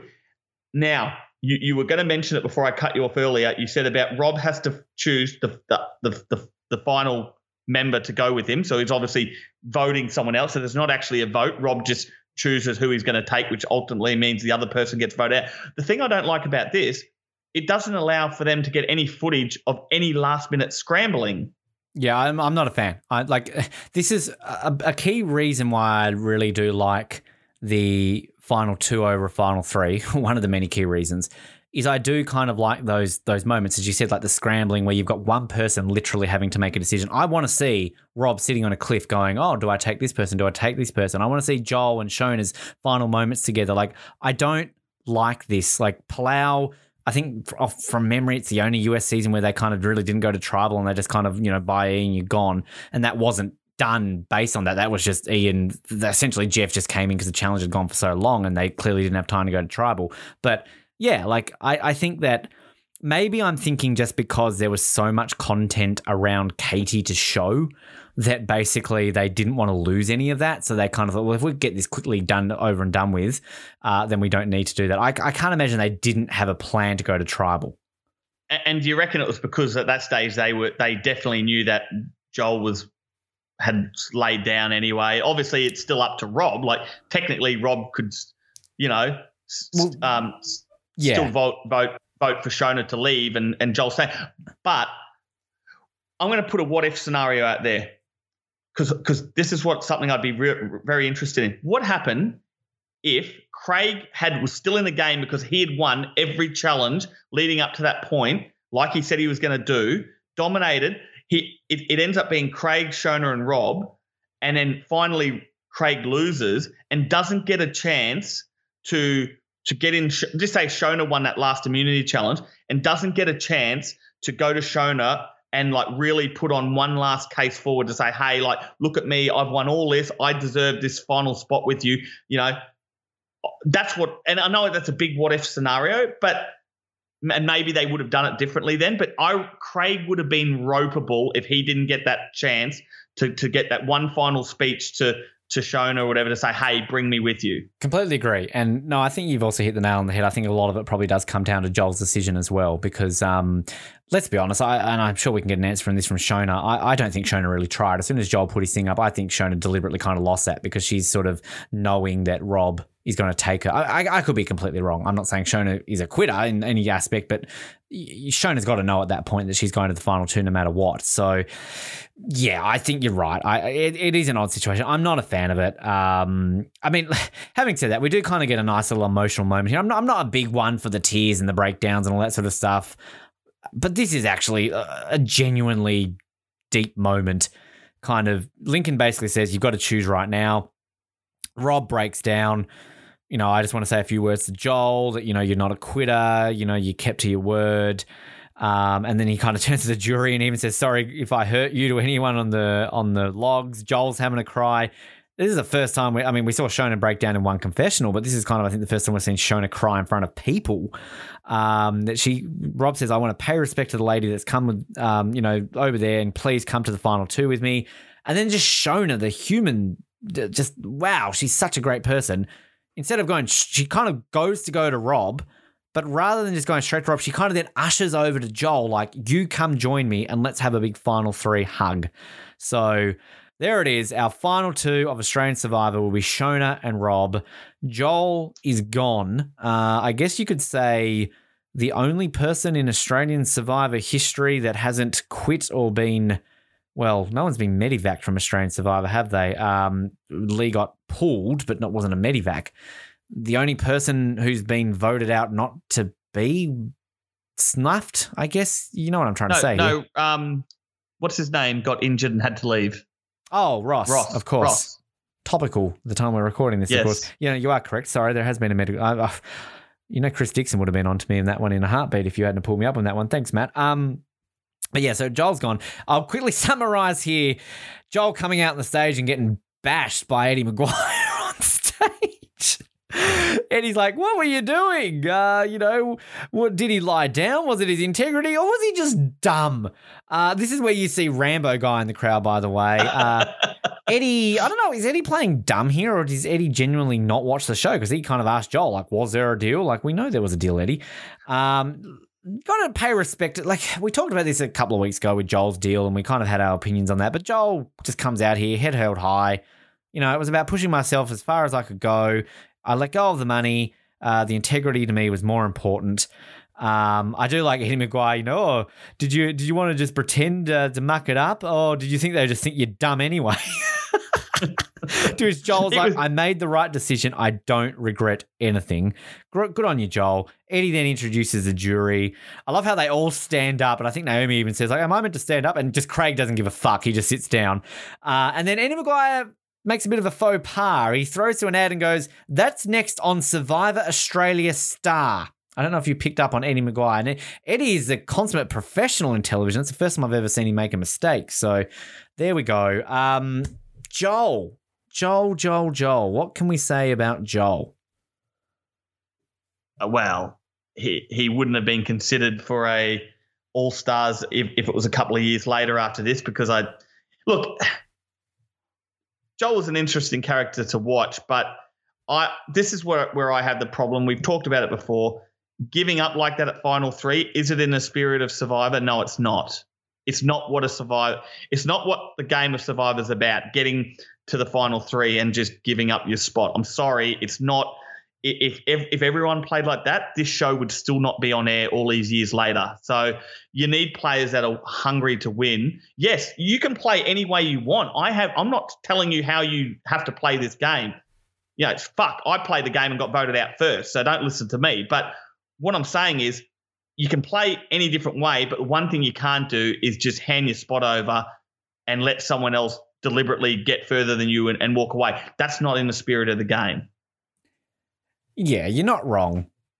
Um, I think though, context, different time. You you play the game differently. Joel's clearly a, you know, he's got a personality where that that team is more important. Um, and you know, Joel Joel left the game happy. Joel Joel didn't have any regrets. He said it. Joel could have easily just reneged on the deal, pulled a Dreamz, and won that final immunity. But he would have got blasted at that final tribal council.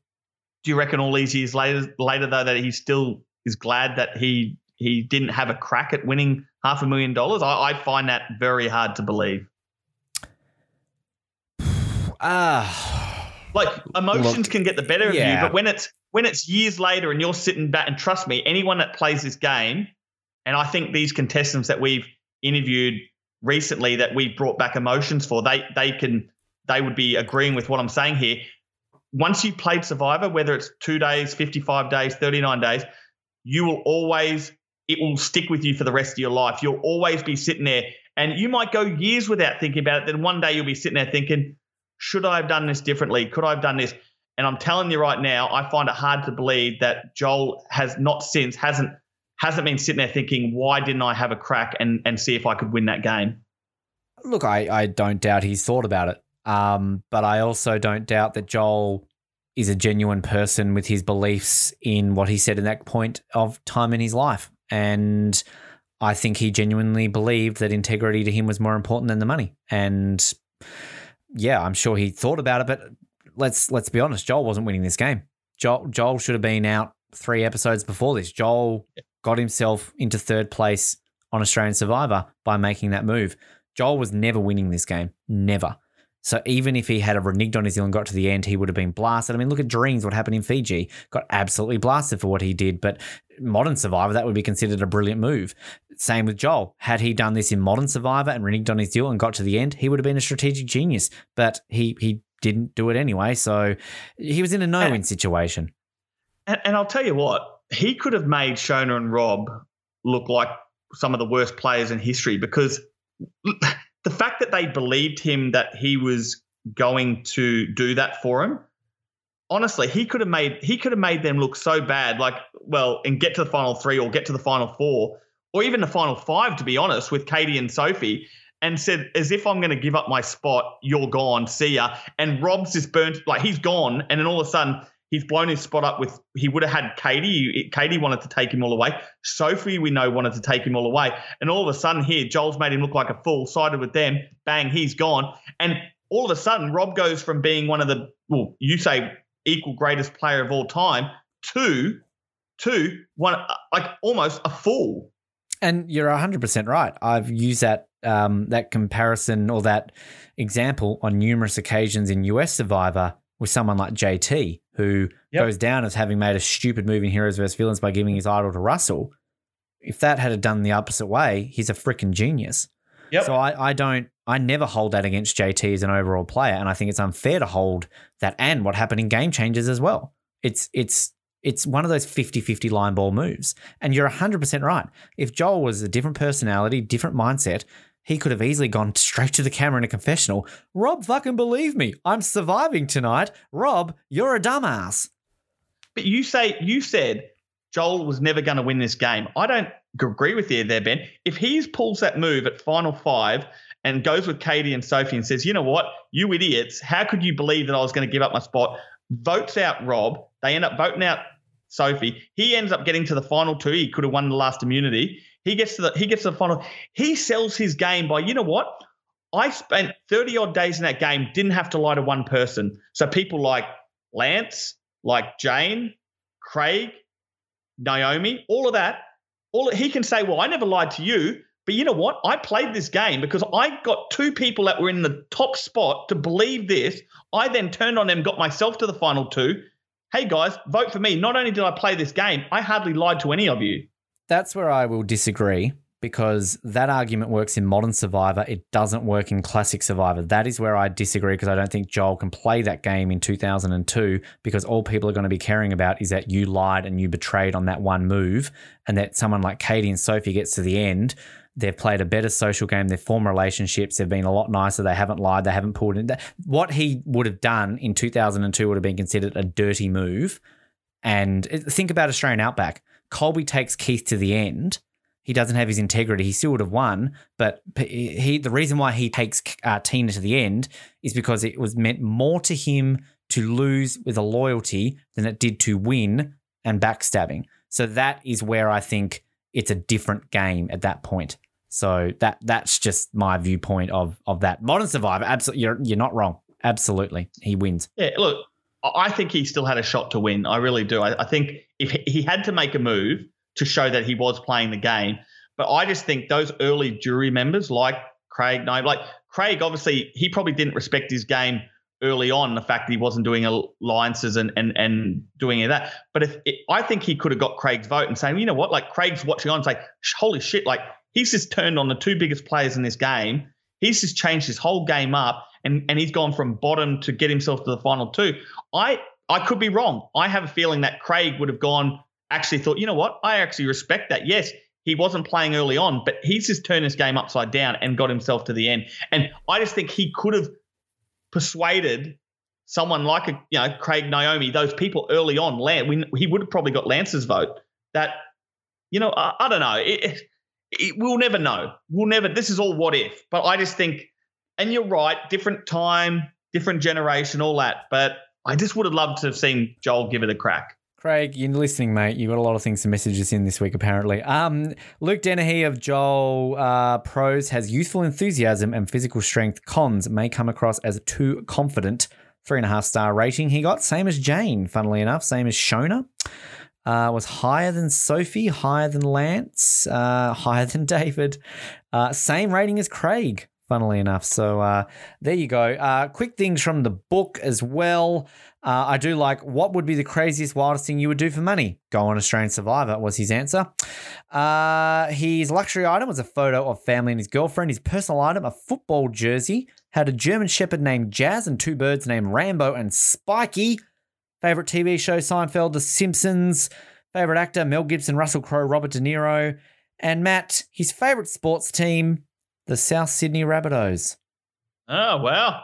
Yeah, I'll There go the go. Rabbitohs. Now, obviously, uh, we addressed this a few weeks back that um, you know we, we realized that with say uh, with Tim, we had his wife on. We're going to be having Rob's brother on to talk on on their behalf, but sadly, neither of them are bo- uh, uh, no longer with us. We obviously realize Joel's situation, and that does make it a little bit trickier to uh, you know potentially get a family member or somebody with Joel because unlike having someone passed away where they want to celebrate their life and talk about the time on the show, it's kind of the opposite. You, you you don't want to disturb Joel's family or friends based on what happened, and we've always separated what's happened outside of the game within the game. That's why we can sit here and talk about Joel in the way we do. We're talking about him in the game, so you know we will not have an episode basically for Joel, which eh, it's six of one, half dozen of the other. It's a shame that we can't, but obviously at the same time, you know, we you can understand why we don't want to at the same time as well. In the future, Joel is released, and if Joel ever wants to talk about the game, we will consider doing an episode then and, and kind of weigh up our options with an interview then because that would really put us in a difficult situation, particularly Matt with your profession as well. Uh, you know, it, it would make it a, a tricky situation. But um, just, I felt the need to at least address it, address the elephant in the room with Joel because we are aware of the situation. We've had people constantly commenting on our posts this year saying that we shouldn't be talking about him, that we shouldn't be doing anything in regards to Joel based on what he did outside of the game.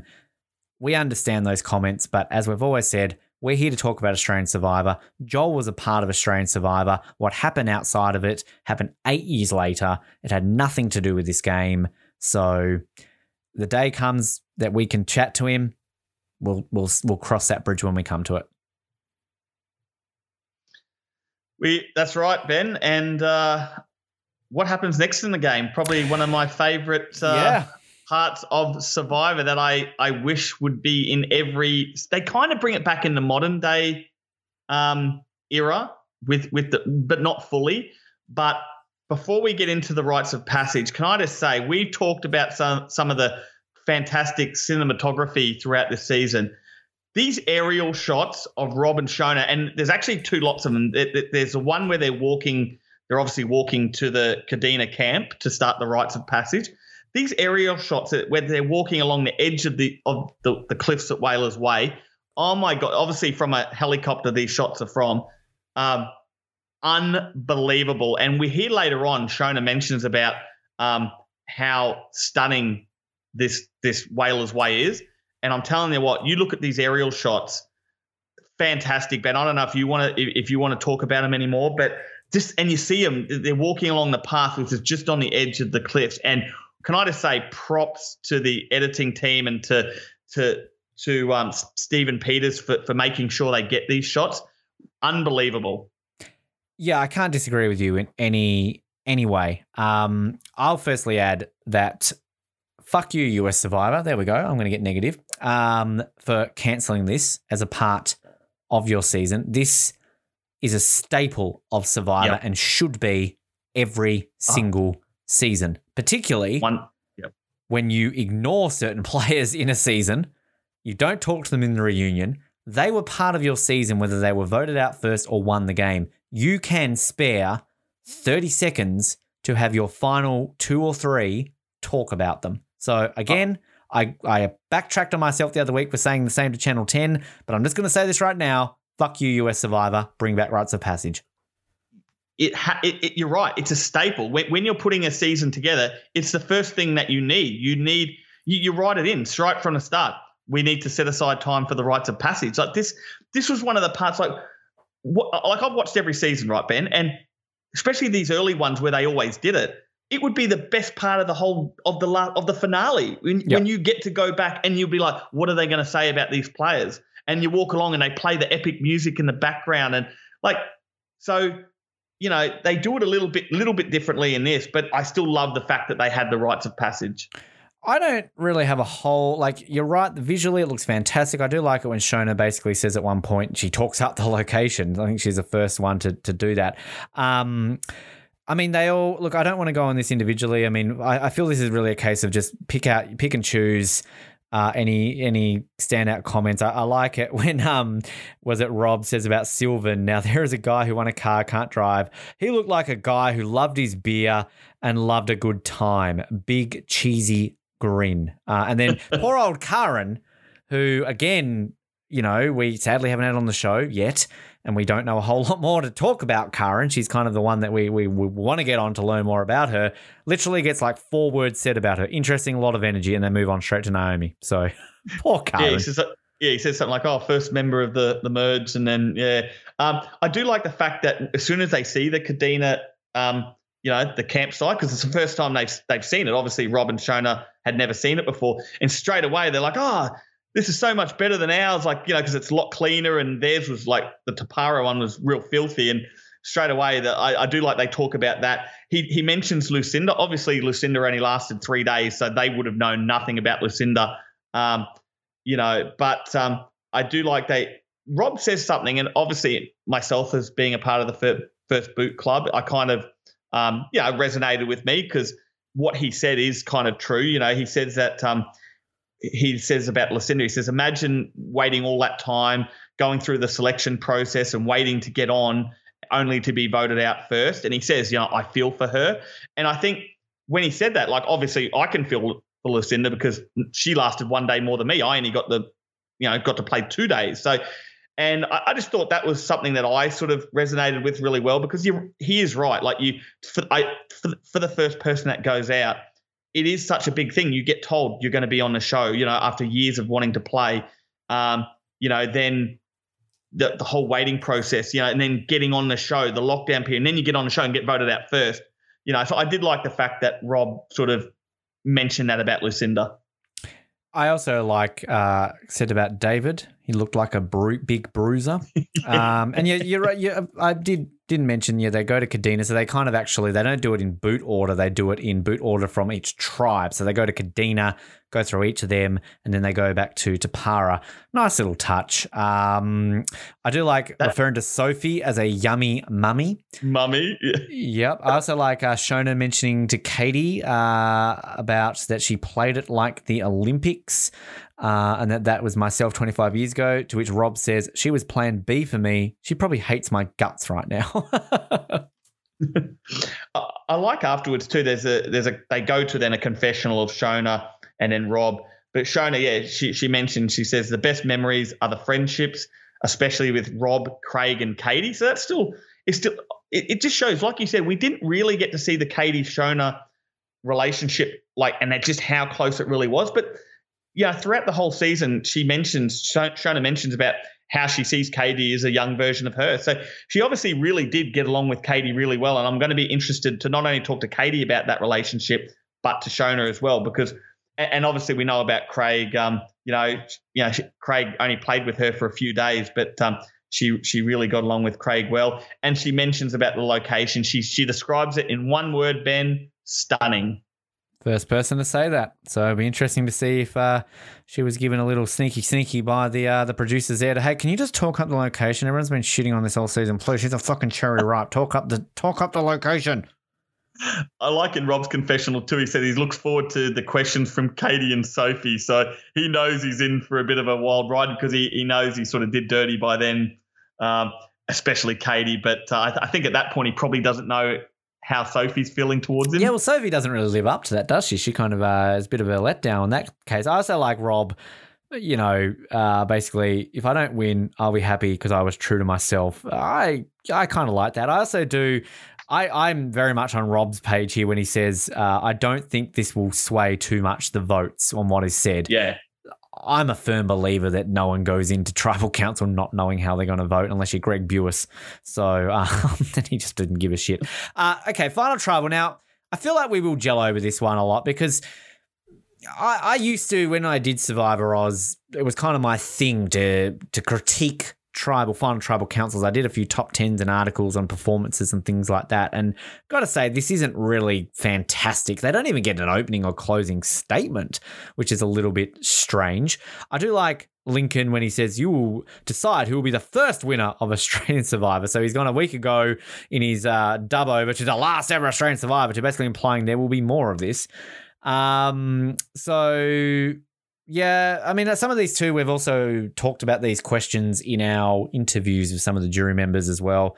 So, um, Naomi basically uh, brings up why would someone from like me from Kadena, who voted, who valued loyalty and team unity, why would we vote for you?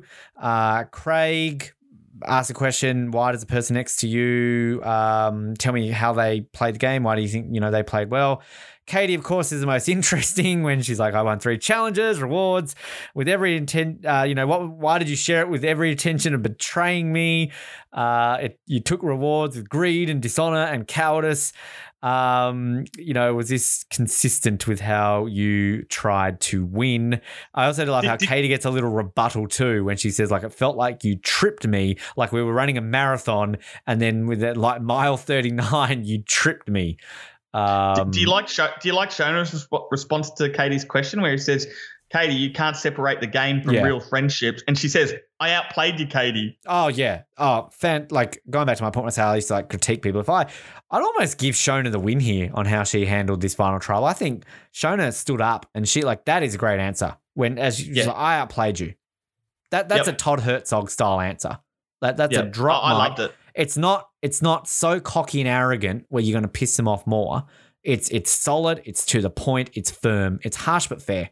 And no, Yep. absolutely. Um, I also like Rob when he kind of says to Katie, you know, I physically couldn't beat you, so I had to come up with something else. I love that answer too from Rob. That is a that is a clever answer. Lance Now, asks, t- this- talk, talking about Rob, d- does he piss in Lance's pocket? I mean, I I don't think I brought this up to Lance when we interviewed him, but it was definitely on my list of questions that I kind of wanted to know. Did he think that Rob was doing that as a way to like play him? But Lance seemed that he thought it was genuine. So, Lance, if you're listening, that's a question that a follow up to something there. Um, yeah, Lance's question is like the single positive thing that you learnt. Rob mentions about faith that you taught me, shown about the friendships. We mentioned this to Jane the other week. So Jane, you know, pulls an amber. You know, what would you do with the re- the reward with the money? And I, I, I'm- I'm so intrigued to find this out from Shona because it, it's a very obscure answer. Like she could have just said, "I believe in our youth and empowering their minds, so I want to start up a foundation to that." But she ties this into, "I'm a big fan of Leonardo da Vinci, and I want to start up the Leonardo Foundation." Like so specific. Like, and th- this is the thing though that like I think about Australian Outback when Amber asked that question, and Tina kind of gives this, you know, oh, I'm gonna donate money, I'm gonna do this, I'm gonna do that. Colby's like, I'm gonna buy a Harley. Um, and it's kind of like I love that, like it's flat out honesty. Like you, you kind of in two minds in answering that question because you're like, fuck, like I know what I'm going to do. I'm going to buy a Harley. I'm going to go on a holiday. I'm going to buy a thousand dollars worth of chocolate. Whereas, like deep down, you're like, but they don't want to hear that. Oh, I'm going to donate money to kids and save the rainforest. The, the Golden God, God bought a Harley with his uh, prize money. Yeah, well, how did he not already have one? Come on, that guy's gorgeous. He should have been given one on one of his model shoots. In a way. Um, and then, of course, Rob talks about the family.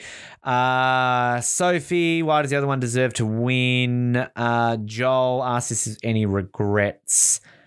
that's it. I know I haven't kind of gone over what everyone answered to them. Um, I don't know if you've got really anything to add. Again, this this isn't the most stellar final tribal council. Let's be honest. It's this is the weakest part of the episode. I'll, I'll just say this. I think Rob, he, he does know how to answer questions well. Like, so Joel asked, Do you have any regrets? And Shona says, No, no regrets. Rob says, and, and he, it's one last chance to get in the mind of people just to let people know what he gave up to go out there. Now, obviously, everyone gives up something to, to go out there, but he just, he- he's smart in his answer. He says, I missed my boy's first birthday and his first step. So he's just letting the know, like letting the, the, the, the jury know, you know what?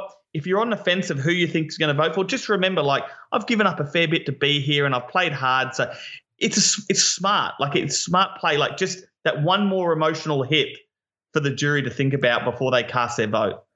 One thing I'm just going to backtrack quickly, which I'll, I'll, if I remember, and we'll kind of briefly do because again we're we're over the three hour mark. We don't really want to go too much longer on this. Um, you know, I didn't really do that thing where I started where we kind of look at, you know, Katie was fourth, so let's compare her to the other fourth places, third places, all that sort of stuff. One thing that I'm just quickly looking at here, and I wish I had done this pre games, uh, pre episode, so I could have really worked this out, is working out the average ages of the final two. Because one thing that's very uniquely Australian Survivor, final twos generally have a very like an older person making the end. Like this is something that's only happened a few times in US Survivor. But on a quick little scan, every season of Australian Survivor, with the exception of one, has had a player 40 or over, which is a very unique thing if you ask me. Season four, the only one with Tara and Jericho, so that's easily the youngest one. But if you look at a, an average age here, or at least, uh, sorry, a, a cumulative age, so Shona's 49, Rob is 37. So that brings that to a cumulative age of what's that, 86, quickly off the top of my head. Uh, 79 in season two with Justin and Guy. Justin was 37 in that season. There you go. Uh, so season one still got it. Lee and uh, Kristie, 64 in total there. So there you go. Tara and Jericho, well, that's not going to happen. Sean and Shane, 102 a cumulative age Wow. there. So that will take the cake. But even um, Pia looks great for 46. I didn't realize she was that age. So that's 69 there on season six. And then uh, old season seven, Sean and David. Oh, sorry, spoiler alert if anyone doesn't know the final twos of all these other seasons. Uh, a cumulative age of 81. So, like, crazy to think that our youngest cumulative age is 57 on season four. So that's a quick little stat there to go over there. So it's very interesting. Uniquely Australian Survivor. The older people often get to the end. That doesn't often happen in uh, American Survivor. Side note Rob and Shona are waiting for the votes. We don't actually get to see any of them. Lincoln buggers off. Uh, then we're back with Eddie. And uh, Rob and Shona come out. Uh, I do love Shona here. do you think that you won? Well, I didn't come out here to play Tiddlywinks. Brilliant. Um, and I also I fucking love Rob's no gives a fuck answer here. Like when basically he Eddie McGuire asked to both of them, "Do you think you came out better or worse?" And then Rob kind of was like, "Oh, you know, what part of this was fun?" Because Eddie mentioned something about being fun. And then Rob replies, "I don't care how I looked. I don't care what you think. I care about my family thinks. I care about what my family thinks." Fantastic answer. Rob, like you talk about Eddie being a bit of a dick to Joel. Eddie's kind of given a bit of shit, I think, to uh, Rob. I think it's more of a playful one with Rob because they're both footy guys and you know that sort of playful nature. But Rob holds his own. Rob Rob doesn't give a shit. Like Rob kind of stands up to him. It's great. Um, you, I, I mean, we'll talk about it in the reunion actually. In your thoughts on Eddie, because I, I definitely have a different perspective to Eddie than you do on, on the reunion. But Lincoln comes out, he gets a massive cheer. Everyone loves Lincoln. Go Lincoln. Um, I love Eddie kind of trying to have a little sneaky look in the urn there with the votes. Uh, Lincoln sort of talking about uh, his impression. And I think Lincoln actually sums this up. But this is one thing that has often been regarded as a negativity on this season. And I'm going to be the first to admit I've spoken negatively against this season in the past by using this exact reason as a negative. The mateship angle, a word that we don't like using on this show, which is this the first time mateship has been uttered on this season? I, I've written that down. First time it's, Yeah. it's mentioned all season. Which everyone always implies that this season it's mentioned every five seconds. I would go out on a limb and say Channel 10 season three, that had more mateship in it. That was mentioned more. Anyway, Lincoln says it was about mateship, real relationships, and that made it real. And I, for somebody who might have used that as a negative in the past, I'm going to flip myself and say it's actually a positive. That's what made this episode so great. It was those relationships, it was that mateship, it was that connection. And again, as we said earlier, you don't get that any other season based on how it is played right now. Uh, I do love Eddie McGuire playing up here of, uh, you know, Lincoln will read the votes and you've guessed it, we'll announce it after the break. Now, I don't know, Matt, if you were a big Who Wants to Be a Millionaire fan in the uh, late 90s, early 2000s, what was the one thing that pissed people off watching Who Wants to Be a Millionaire? Yeah, I mean, that, they had to. If, if they were getting him to do the reunion, they were always going to do that because everyone at that stage knew that that was the whole Eddie McGuire thing of, you know, we'll announce it after the break. So. Yeah, and and again for people at home who might not remember, might not have been alive, might be out of the country. I'm sure Regis did it on uh, US Who Wants to Be a Millionaire. It was a big thing. Someone would lock in an answer, you know, for half a million dollars, and Eddie McGuire would basically be like, "I've got the answer.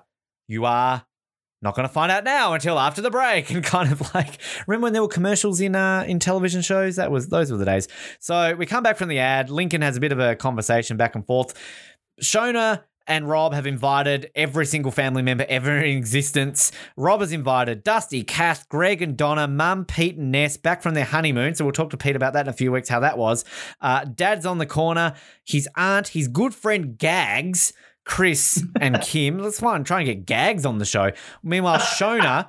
All of the family except her brother Bob. Don't know why Bob wasn't there. Uh, her mother's there, her brother Neil and wife. They've come in from Houston.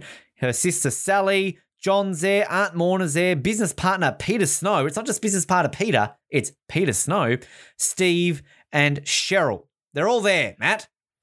So, uh, I'll just tell you something quickly. So when I was having early on, when I was having trouble trying to track down Shona, I actually was looking up Peter Snow. but uh, yeah, I couldn't even find a Peter Snow, so I don't know whatever happened to him. But yeah, that was actually just reminded me of that. That was one of the angles I was using to try to track her down. I do like uh, Rob again saying like, oh, you know, I'm comfortable that I may lose this. Shona talking about Nova crunching the numbers. They, they do extend this out a lot. This is a lot more extended out than any US version, and uh, honestly, I kind of like it. It adds to the tension. It's kind of great. Um, I do like Lincoln's little lie. Nobody knows, not even me. Stephen Peters knows. Lincoln, Stephen Peters knows. All right, so he reads the votes. It's completely live. He's slow. He takes the rings off. I also love um, how uh, Rob plays up to Lincoln. How are you feeling? Um, and then kind of he's like, "Oh, I love the drama." You know, I learned from Eddie. Lincoln replies, and then he's like, Rob says, "Oh, your hands are shaking," and then Lincoln's like, "I'm nervous." That's a great little moment. But we get the votes. Rob, Shona, Shona, Rob, Rob, Rob. Rob is the winner of Australian Survivor. The crowd goes crazy. Dusty's nearly in tears. They all come up on the stage. There's some little kid behind Rob's family giving the thumbs up. If you're listening, little kid, that's probably Matt Dyson in the background there. Oh, I should have been on the show. Um, and we also get a couple of little uh, screen. They show every vote, which I kind of like this. We hear from every single one of them. Katie says, My preference is to vote for you, Shona. Sophie calls Rob a dirty, rotten scoundrel, but still going to vote for him. Jane says, We're all deserving, but it looks like I got out at the right time. Uh, and then they all come out on the stage. Craig gets wolf whistled. They all hug. That's the end of the finale. Um, Rob is our very first Australian Survivor winner. I did. There's a few times that Craig gets wolf whistled, and it, I've actually made notes of that. And I think every time, do you reckon that was Naomi doing it, or yeah, or just multiple? Yeah. yeah, I definitely, I definitely do. But um, yeah, I mean, here he is, the uh, the esteemed winner, five two. Uh, which I often think gets forgotten about. I kind of feel people think Rob got a unanimous win, but Shona still got two votes. We've obviously spoken to Craig about that. We'll speak to Katie about that in our next episode. But you know, Shona still walks away with two votes, and still, I think that's a that's a good achievement for her to have. And just a side note, whoever chose to make that Ford Escape V6 yellow, that was the ugliest looking car I've ever seen. We need to we need to drop that line a few more times. Our Ford Escape V6, the fantastic Ford Escape V6, because yes, you win a car as well as winning the half a million dollars. I don't really know what there is kind of thought. I mean, we've talked so much about Rob this season. We've talked so much about Shona. We've talked about their games. We've talked about their status in Australian Survivor history. We'll go over a few little notes on them because I want to get. We need to get closing this episode because we're going on very long. But can can we add anything extra on on Rob's win here or Shona's runner up here? No, I'm just going to say, obviously, yeah, Rob wins. He played a great game. I would have been happy with either either of them winning, to be honest. I think they both played a great game. Uh, I think that over the years, Shona's gameplay kind of gets forgotten, and I I'm, can't wait to talk to Shona about her gameplay because I think I think from doing all these recaps that we've really shown that she was a great player. But look, Rob played a great game and he played hard. He he he, he did everything to win that game, and in the end, he got himself to the win. Hundred percent agree. Um, now, yeah, I want to I want to go over a couple of these facts because I feel like we've done it for everyone else. We, we can't just ignore Shona and Rob just because they're the final two. So we'll try and do summarize them really quickly as we can. The difference is, of course, as we just mentioned, we've kind of talked a lot about these two, so there's not a whole lot more to add and final words and everything. Uh, Luke Dennehy's um, assessment of both of them. So Shona. Uh, pros, experience in the outdoors, quirky. Cons, may not get along with the other women. It's very intuitive, this Luke Dennehy. Three and a half stars to Shona that uh, he gave her. Rob, a former AFL footballer, Rob is physically strong, plus smart, a clear favourite. Cons, too ambitious. He got five stars, Rob. And this is this is the thing that always stood out to me from this season that I always remembered. Rob was the pre-game favourite. Rob was predicted to win and Rob won because we never got that in US Survivor. I don't think we ever got that to Tom Westman that we got the favorite actually winning that season. Thanks, Luke, for that uh, article. By the way, I um, you know we'll have a chat with you see if we can get you on the show. If you probably don't even remember that you bloody well did anything with this show. Um, let's look at the book quickly. Shona, her personal item was shorts with pockets and zippers. Her luxury item was meditation beads. She had a Kelpie border collie. Her phobia Nothing. Nothing scares Shona. Doesn't that just speak volumes to Shona? Her favorite sports team, Davis Cup. There you go. Favorite TV show. Again, this speaks volumes for Shona. Australian Story, Catalyst, and Business Sunday. But having said that, who, whose favorite show is Business Sunday? Uh, I favorite thought she was going movie? to say. Uh, I thought she was going to say Burke's backyard. It's been a while since we mentioned Don Burke on Hey, this. Uh, allowed to mention podcast. him. Remember? Uh, favorite movie, The Matrix, Moulin Rouge, and top, of course, it's Top Gun. Favorite actress, Cate Blanchett. Favorite actor, none. favorite game, it's not Tiddlywinks, it's chess and options trading. Ooh. Uh, her favorite flower, Stuart Desert Pea or carnivorous plants. favorite chocolate or lollies, Matt? What do you think her answer would be? Cherry ripe. It is definitely that. Um, just a couple of things here. What made you enter Australian Survivor? She gives four, and she gives a multiple choice answer to this. A, seemed like a good idea at the time. B, needed a holiday. C, the challenge. D, all of the above. Gotta love I'd this say- woman. I think I'm say E. Uh, what was his name? John Snow. What, what was the Snow Oh, yeah, guy? uh, d- j- yeah. He pissed me off. Oh, Mr. Snow's pissing me off. Uh, it's got here a fact here. Shona slept outdoors for three weeks before coming to Port Lincoln to acclimatize herself, climatize herself, and also describe any really embarrassing moments that have happened to you. She says, "Can't think of any. I'm not easily embarrassed." Wow. Uh, Rob, luxury item was a good pair of running shoes. Personal item was a grey sweat shirt. Pisses him off being able to hear people eat, especially apples being munched in his ear. Do many people go up to Rob and chew apples in his ear? Is this a thing? Um, his favorite sport, AFL. Favorite sports team, Hawthorn. Ugh. Um, favorite TV show, Seinfeld, West Wing, ER. Favorite movie, Field of Dreams and Highlander.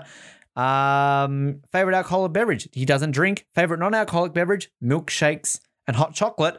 His favorite chocolate or lollies, cherry ripe. They, they that's why they got along well. There you go. Um, he entered Australian Survivor because he loved the show, loved the challenge. First entered to see if I could get in. Now to see how far I can go. Can't deny the money would help, especially with family in Zimbabwe. There you go. Uh, what would be the craziest, wildest thing you would do for a lot of money? This is by far the toughest question, as the responsibilities are endless. I'd do almost anything, not just for the money, but for the fun of it. However, recently, I hung completely out of an aeroplane door at 3,000 feet, unsecured and without a parachute, just holding onto a seat leg to get a money shot for a video I was making. You have to admit, that was fairly stupid. So there you go. Um, yeah, crazy. Rob, I'm so sad. Like, of course, we're so sad that Rob's no longer with us and that we can sadly never talk to Rob. Um, just, it just, yeah, it's so sad. We will be talking to Shona in a couple of, well, again, we will talk about that soon, how we're going to play out the final interviews. And of course, Rob's brother, Pete. Um, Yeah, I, I, I don't really know what else to add. I think we can move straight into the reunion. I was just going to quickly look at sort of our final finishing positions here. Uh, maybe I can just do a quick little read through the names here to get a final little opinion. Give me a name. I just I just want one name of who's your your pick as either the best or your favorite of each of the finishing positions. You can choose it however you want to. Um, I'm going to go with fourth place right now, Matt. So you've got Katie Gold, you've got Nicole Dixon, you've got Flick, you've got uh, Michelle. This is a tricky one. You've got Shawnee, you've got Luke. Wow, this is very tricky. And you've got Brooke. Some big names in the fourth place ones there. Who, who's your pick? Wow. Um, so the greatest fourth fourth place. Let's go greatest. Let's make it even more tricky. I'm going Katie. you know I'm Um, going Katie. Well, Sorry, Luke. it- it's a big it's a big one because obviously, yeah, Luke Luke's massive. See, I mean, well, they're big characters, aren't they? You look at Katie, All massive. Oh, they are. You know, um, but well, yeah, that's a that's a hard one. In saying that, Luke got to fourth place. That was on his second time he played, wasn't it? yeah. So for that, I'm gonna put him under Katie. So I'll say Katie then then Luke, and I mean Brooks huge. Um, oh, I'm a big Flick Uh, fan. I'm a Yeah, huge Flick, Flick of fan. course, of course, yeah. And Nicole, Uh, but yeah, I think- can't look down on Nicole either. I'm going to say Katie one, Luke two. Alrighty, uh, third place finishers. So this is always that uh, the Lex spot, the Kathy spot. You know, the one that people, oh, do they deserve to win more than fun two? So interesting that Australian Survivor has never gone into a final three. I'm glad. I'm keep going Australian Survivor. So we have Joel Betts, we have Imogen Bailey, we have Elle, we have Peter, then we have Brian Lake, old grubby, then we have Harry, and then we have Moana. That's another tricky one. Again, you, Australian Survivor gets the big names towards the ends there, don't they? That, that's an easy one for me. Image, Imogen Bailey all the way. She she played. She should have won that season. Look, I, I would say Imogen too because I, I completely agree with you. Imogen is so overlooked as a as a great player of this game. But I mean, having said that, I, I'm a bit of a closet Pete fan. I actually really like Pete. I'm also a bit of a closet Brian Lake fan, uh, and I'm also Brian a bit of a closet Harry Hills fan. So, you know, I'm uh, I'm a bit of a fan of these people. And can I just say too, Australian footballers do very well at this game. We've had what three, four of them in the final three that was kind of a, a nice little fact there that I think it uh, needs to be brought out. All right, runners up. I think we've gone over this before. Let's quickly do this uh, on the top of our head. Shona, Justin, Lee, Tara, Sharn, Baden, Sharn. Poor Sharn. Wow. Well, uh, the fact that Sharn last has never been voted out, I think you have to put her on top. I mean, hundred days, never been voted out, but never won. But so that would make her this. That would have to make her, wouldn't it, the best second place person? The fact she's done it twice, because none of these players have ever have won. So yeah, Sharn number one, and then Shona. Well, I mean, US Survivor, what do we have? Amanda and Russell both went back to back runners up. Um, was Amanda second on China or was she third? I think she was third, wasn't she? I don't think I think Courtney was second on China off the top of my head. But but Russell even he he, was third in Yeah, in that's what, I'm that's, that's what I'm thinking. Like we don't have two people finishing second. I could be wrong on Amanda there. Uh, sorry if I am. Winners. Uh, I mean, look, we've done this before. Uh, uh, just answer for my answer, uh, I would also give it to Shana. That's no disrespect to Shona. That's that's the trickiest one I think out of those because um, there is something great about Sharn, but Shona as well is a fantastic. Rob, Guy, Kristie, Jericho, Shane, uh, Pia, or David. I mean, this is it's David or Rob. We've had this conversation before. Um, you, I think, given it to David, and I, I, I still can't answer that one. I don't think. I've given it to David, but in look, in saying that, David had two attempts before he won. Rob's played; he played one game, won it once. So it's hard. Like you almost have to split it because you know the fact that David did get a second shot to play, and and and if you just isolate his second time he played, the, the time he won, incredible. But playing the game of Survivor the first time is hard enough, but if you go out there, you know so much. You know the little things before you get out on to actually play the game. So Rob never had that luxury. He went out there once, played one. It's just like we talk about Brian Heidik. He's only ever played once, so you know he's never he's never lost. Uh, where David Genat, he has lost once. So I don't know, Yeah. but I mean, geez, he, the Golden God, geez, he played well in that game in that in that All Stars. we're, we're, as I said, we'll, we'll do this episode one day, kind of almost like a high school debate, I think, and um, it will be very, very interesting. But um, yeah, it's a fun little game. Uh, the reunion. Now, look, we we're not going to go into this completely into detail because it's the reunion and we're well into the three and a half hour mark basically now of this episode, and we don't want to go on for too too long. Um, but a couple of highlights. Eddie's just being a massive dick to, to Joel. I kind of love it. I kind of love Eddie being a dick to Joel. It's kind of hilarious. I also love Rob. Like, one thing I always appreciate about this reunion is the brutal honesty from these players that they're not afraid to kind of give it to production and sort of they get away with it. Like it's kind of you don't really get that on US Survivor. Whereas here, like Rob's basically like, well, I thought it would be a million dollars and it's only five hundred thousand dollars basically. Um, and then uh, Joel later on saying that, oh, I was going to give Sophie three minutes uh, for her reward, but the producer said no. So I kind of like that. But um, I mean, some revelations here. Uh, we find out how Rob met Dusty. Nice little story about when he was playing with the Brisbane Bears. She was a horse rider at Carrara. We meet Dusty. Um, she, I love how she utters the words "we've won," not Rob's won. Yeah. Uh, Eddie, pretty good with Katie, I think, sort of mentioning about like, did you get too involved? Did you fall for Rob? This is where Katie sort of brings up her age, saying that it was a disadvantage. Katie has another cry, which is sad. Um, I, I, I- the great question from Eddie when he says like, which one is you? Are you the little girl or are you the other one? And I also love here Katie when she's like, look, I'm not a nasty person. I'm not a bitch. You know, it's yeah, it's kind of nice little moment. Uh, we also see a few audition tapes, a few extended audition tapes. Like we see Rob's one, which is a little bit sad, seeing little Gabriel there as well. Uh, you see your man David Haas's ass. Um, yeah, I, I do. I mean, we I think we mentioned this with David about the dodgy Chiko roll moment when he kind of brings that up there as well. Again, what's great about this reunion and what they used to be all about, we literally hear from everyone, which is what you should have at a reunion. Matt, I I saw your reunion for five seconds. I can barely even remember it. Did they talk to you at the reunion?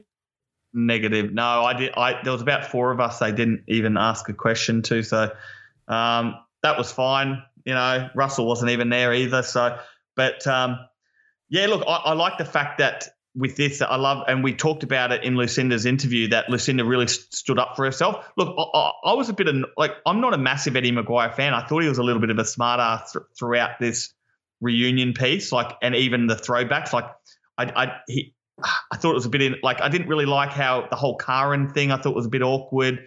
I, I, I thought him constantly making out Joel was was dumb and all that.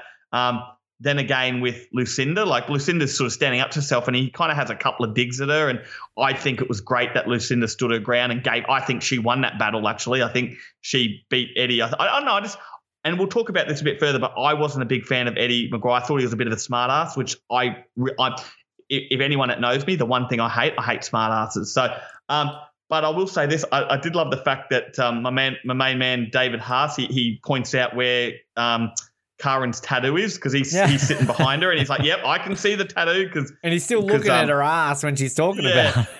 because Eddie McGuire asked where, where she got the new tattoo, and of course he he pipes in there, which I thought was pretty funny. I really like Tim. Tim mentions he admits that because obviously we don't get to see a lot of Tim throughout this season, but Tim admits that maybe what he could have done was was be a bit more open, talk to people a bit more, and, and get to know because he only lasted the six days, and in the end, like he, he kind of admits that well they didn't really know a lot about me and they just happened to had to pick someone and it happened to be him. So, um, and a lot of them admit that it was it was their regret that they let you know the Cadena members regret that they let Tim go. Yeah, I like that too. I, I think Craig and Sylvan, you both hear them say that it was it was a mistake. Um, there. I, look, just on Eddie, like I'm an Eddie McGuire fan. I've always liked Eddie. I think he's a great host, and I I, I kind of like his little playful nature that he has with them. Like I can definitely see again why you you wouldn't like it. He's a bit of a dick to some of them, but it's kind of funny. Like I mean, I, I kind of like it. Like it's sort of.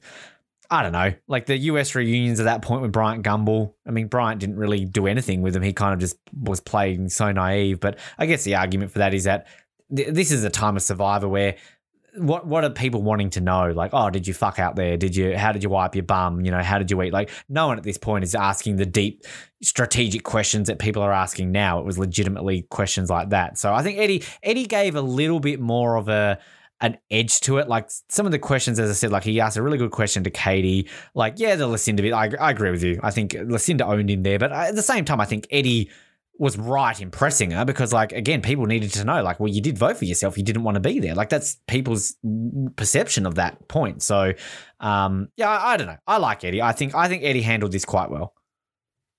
Yeah, I just think ask questions by all means, but trying to make people deliberately feel awkward and and then and then keep pressing on it, like like is that the top? Yes, you know, you do that as a journalist, all that, but not on. I don't know at a reunion. Maybe ask one question, but like he was being. I don't know. I just I didn't like it. I thought I'm surprised they didn't. Why didn't they get Ben Dark to host it, Ben?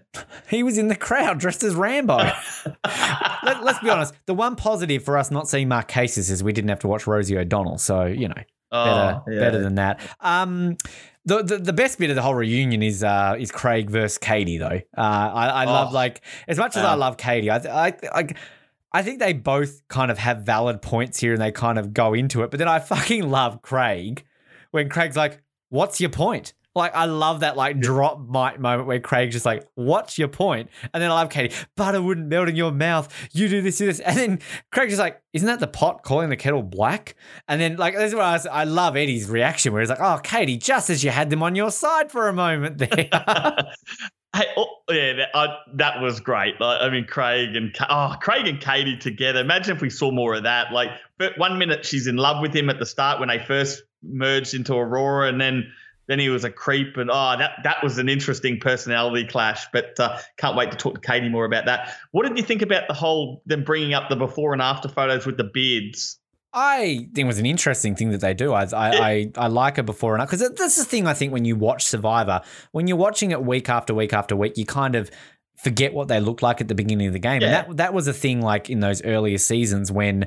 You would see Colby and Tina on stage. Like, holy crap, look how different they look. Like, you legitimately would always kind of see like a, a difference because you're so used to them all of a sudden looking dirty and with a beard and all that sort of stuff. So to see them on stage like that, it looked really, really fresh. But um, no, I, I, that come on, you got to admit Eddie giving Joel shit for having his bum fluff, and then like, oh, don't worry, Joel, we didn't forget about you.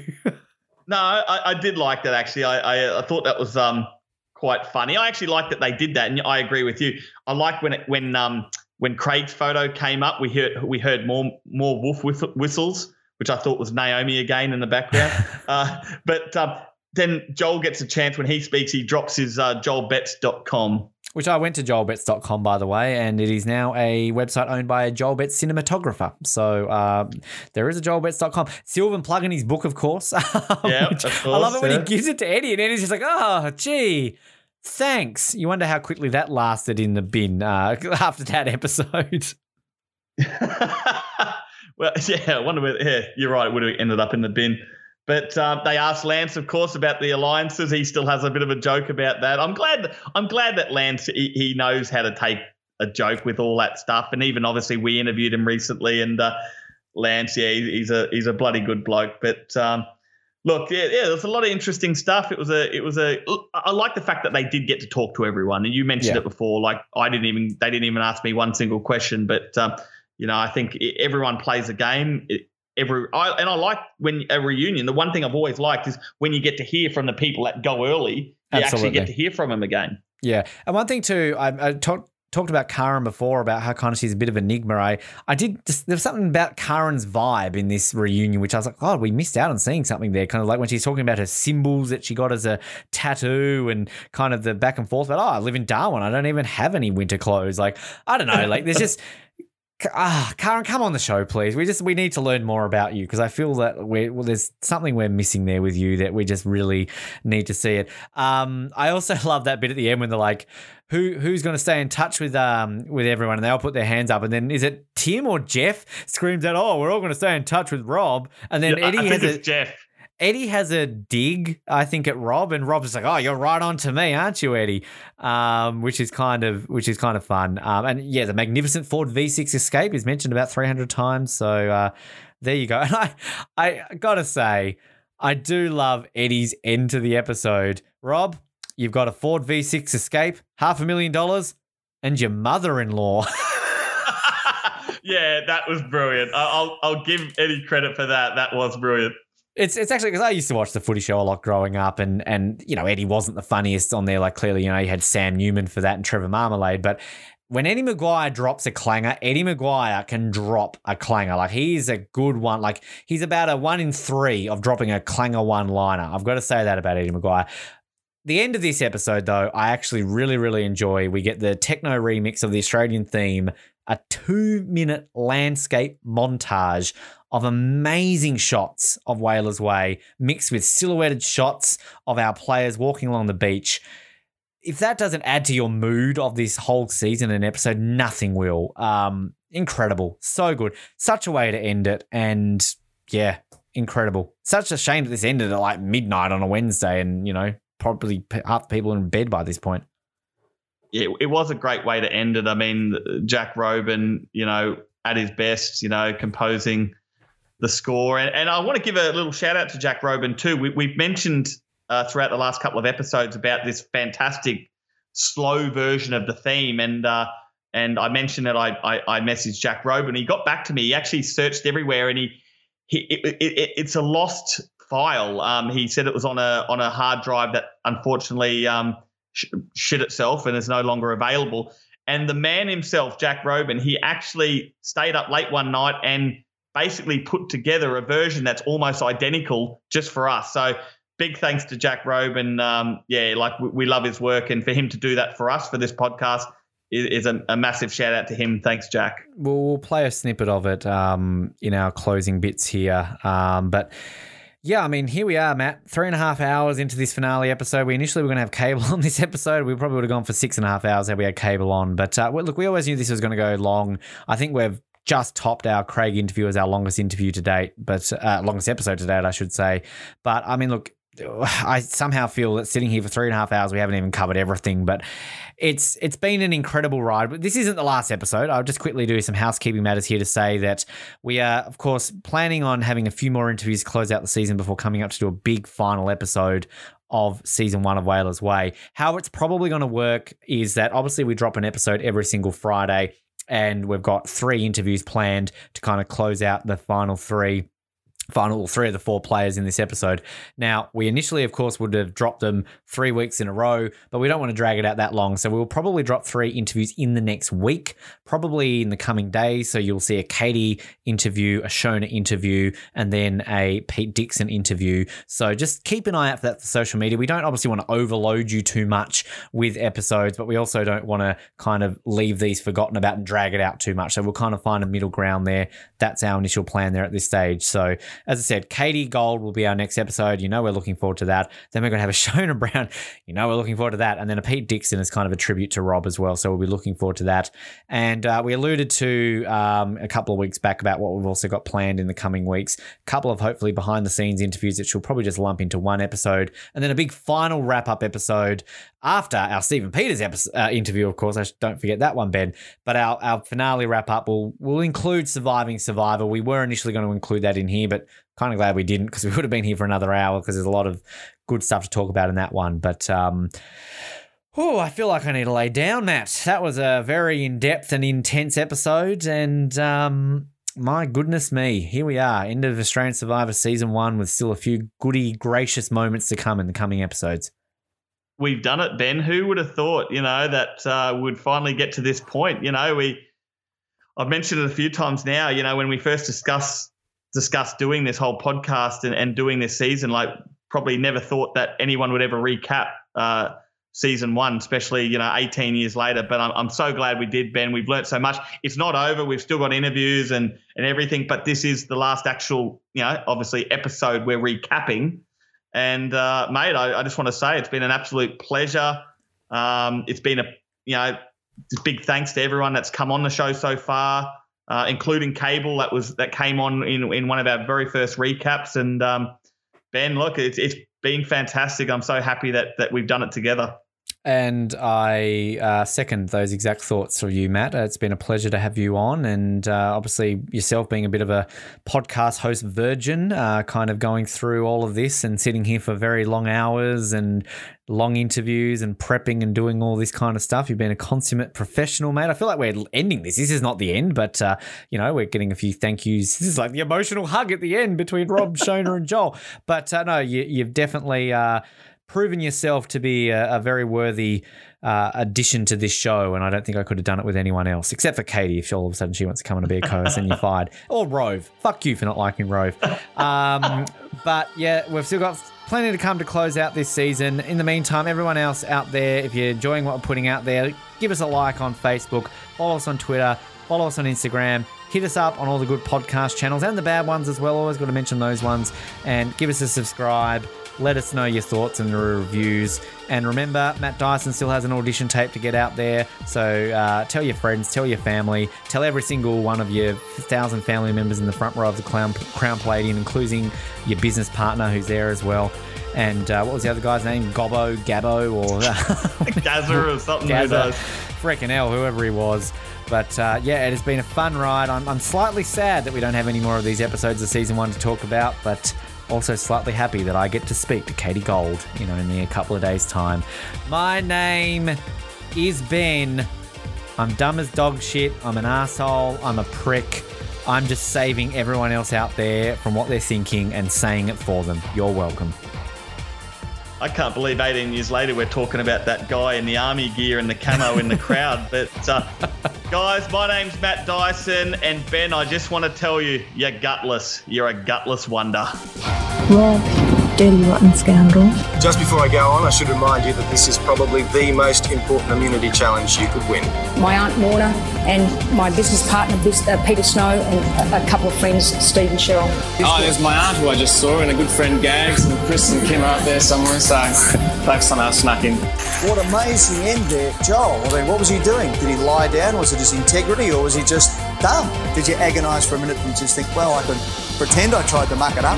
They think I'm dumb anyway. I could do it. Well, I think Joel's got the dollar signs in his eyes, so I'm not quite sure if he's going to stick with his original plan. So you reckon he's not as dumb as he looks? It was the whole producer thing. They said, no, no, we just want you. So Oh, okay. Blame the producer when everything goes bad. Good on you, Joel. You're working well. Ready?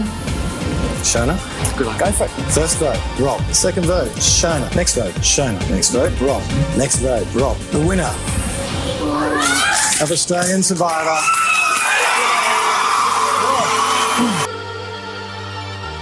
We're finally seeing the true colours of Rob, aren't we, Rob? You're, you're so unloyal and so uncommitted. You know, I wouldn't trust you as far as I could throw you. You make me sick.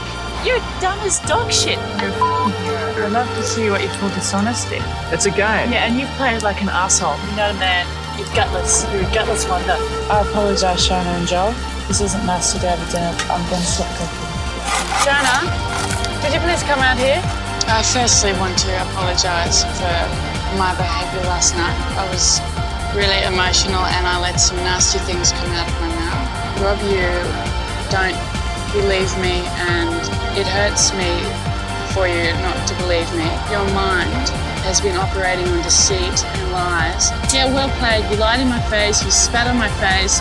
You know, really well played. Congratulations. You're a, you're a champion. No, I'm just drawing an analogy. When you play a game of cards and you have I'm drawing hand, an analogy, darling. I might on the outside appear to be strong and brave and all those things, but I'm still a little girl inside and I still can get hurt. I just want my dad to come give me a hug.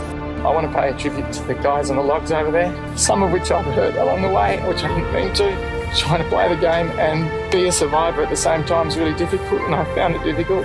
And I'd like to thank the lady who stuck with me from day one, and I'd like you to come in the final two with me. My mother says to me sometimes, very lovingly, Shona, you know, I wish you'd remember you're 49 instead of uh, 15. I think I'm a female version of a Peter Pan in some ways. Well, congratulations, guys. You've played really well. And um, thanks for nothing. When I do things, I do it with my whole heart, you know, and you know, I race with my heart. I put everything into it. I, I, I love with my heart, friendships, everything, and I've played this game with my heart. But the thing is, when you do that, you leave your heart open, and you get hurt.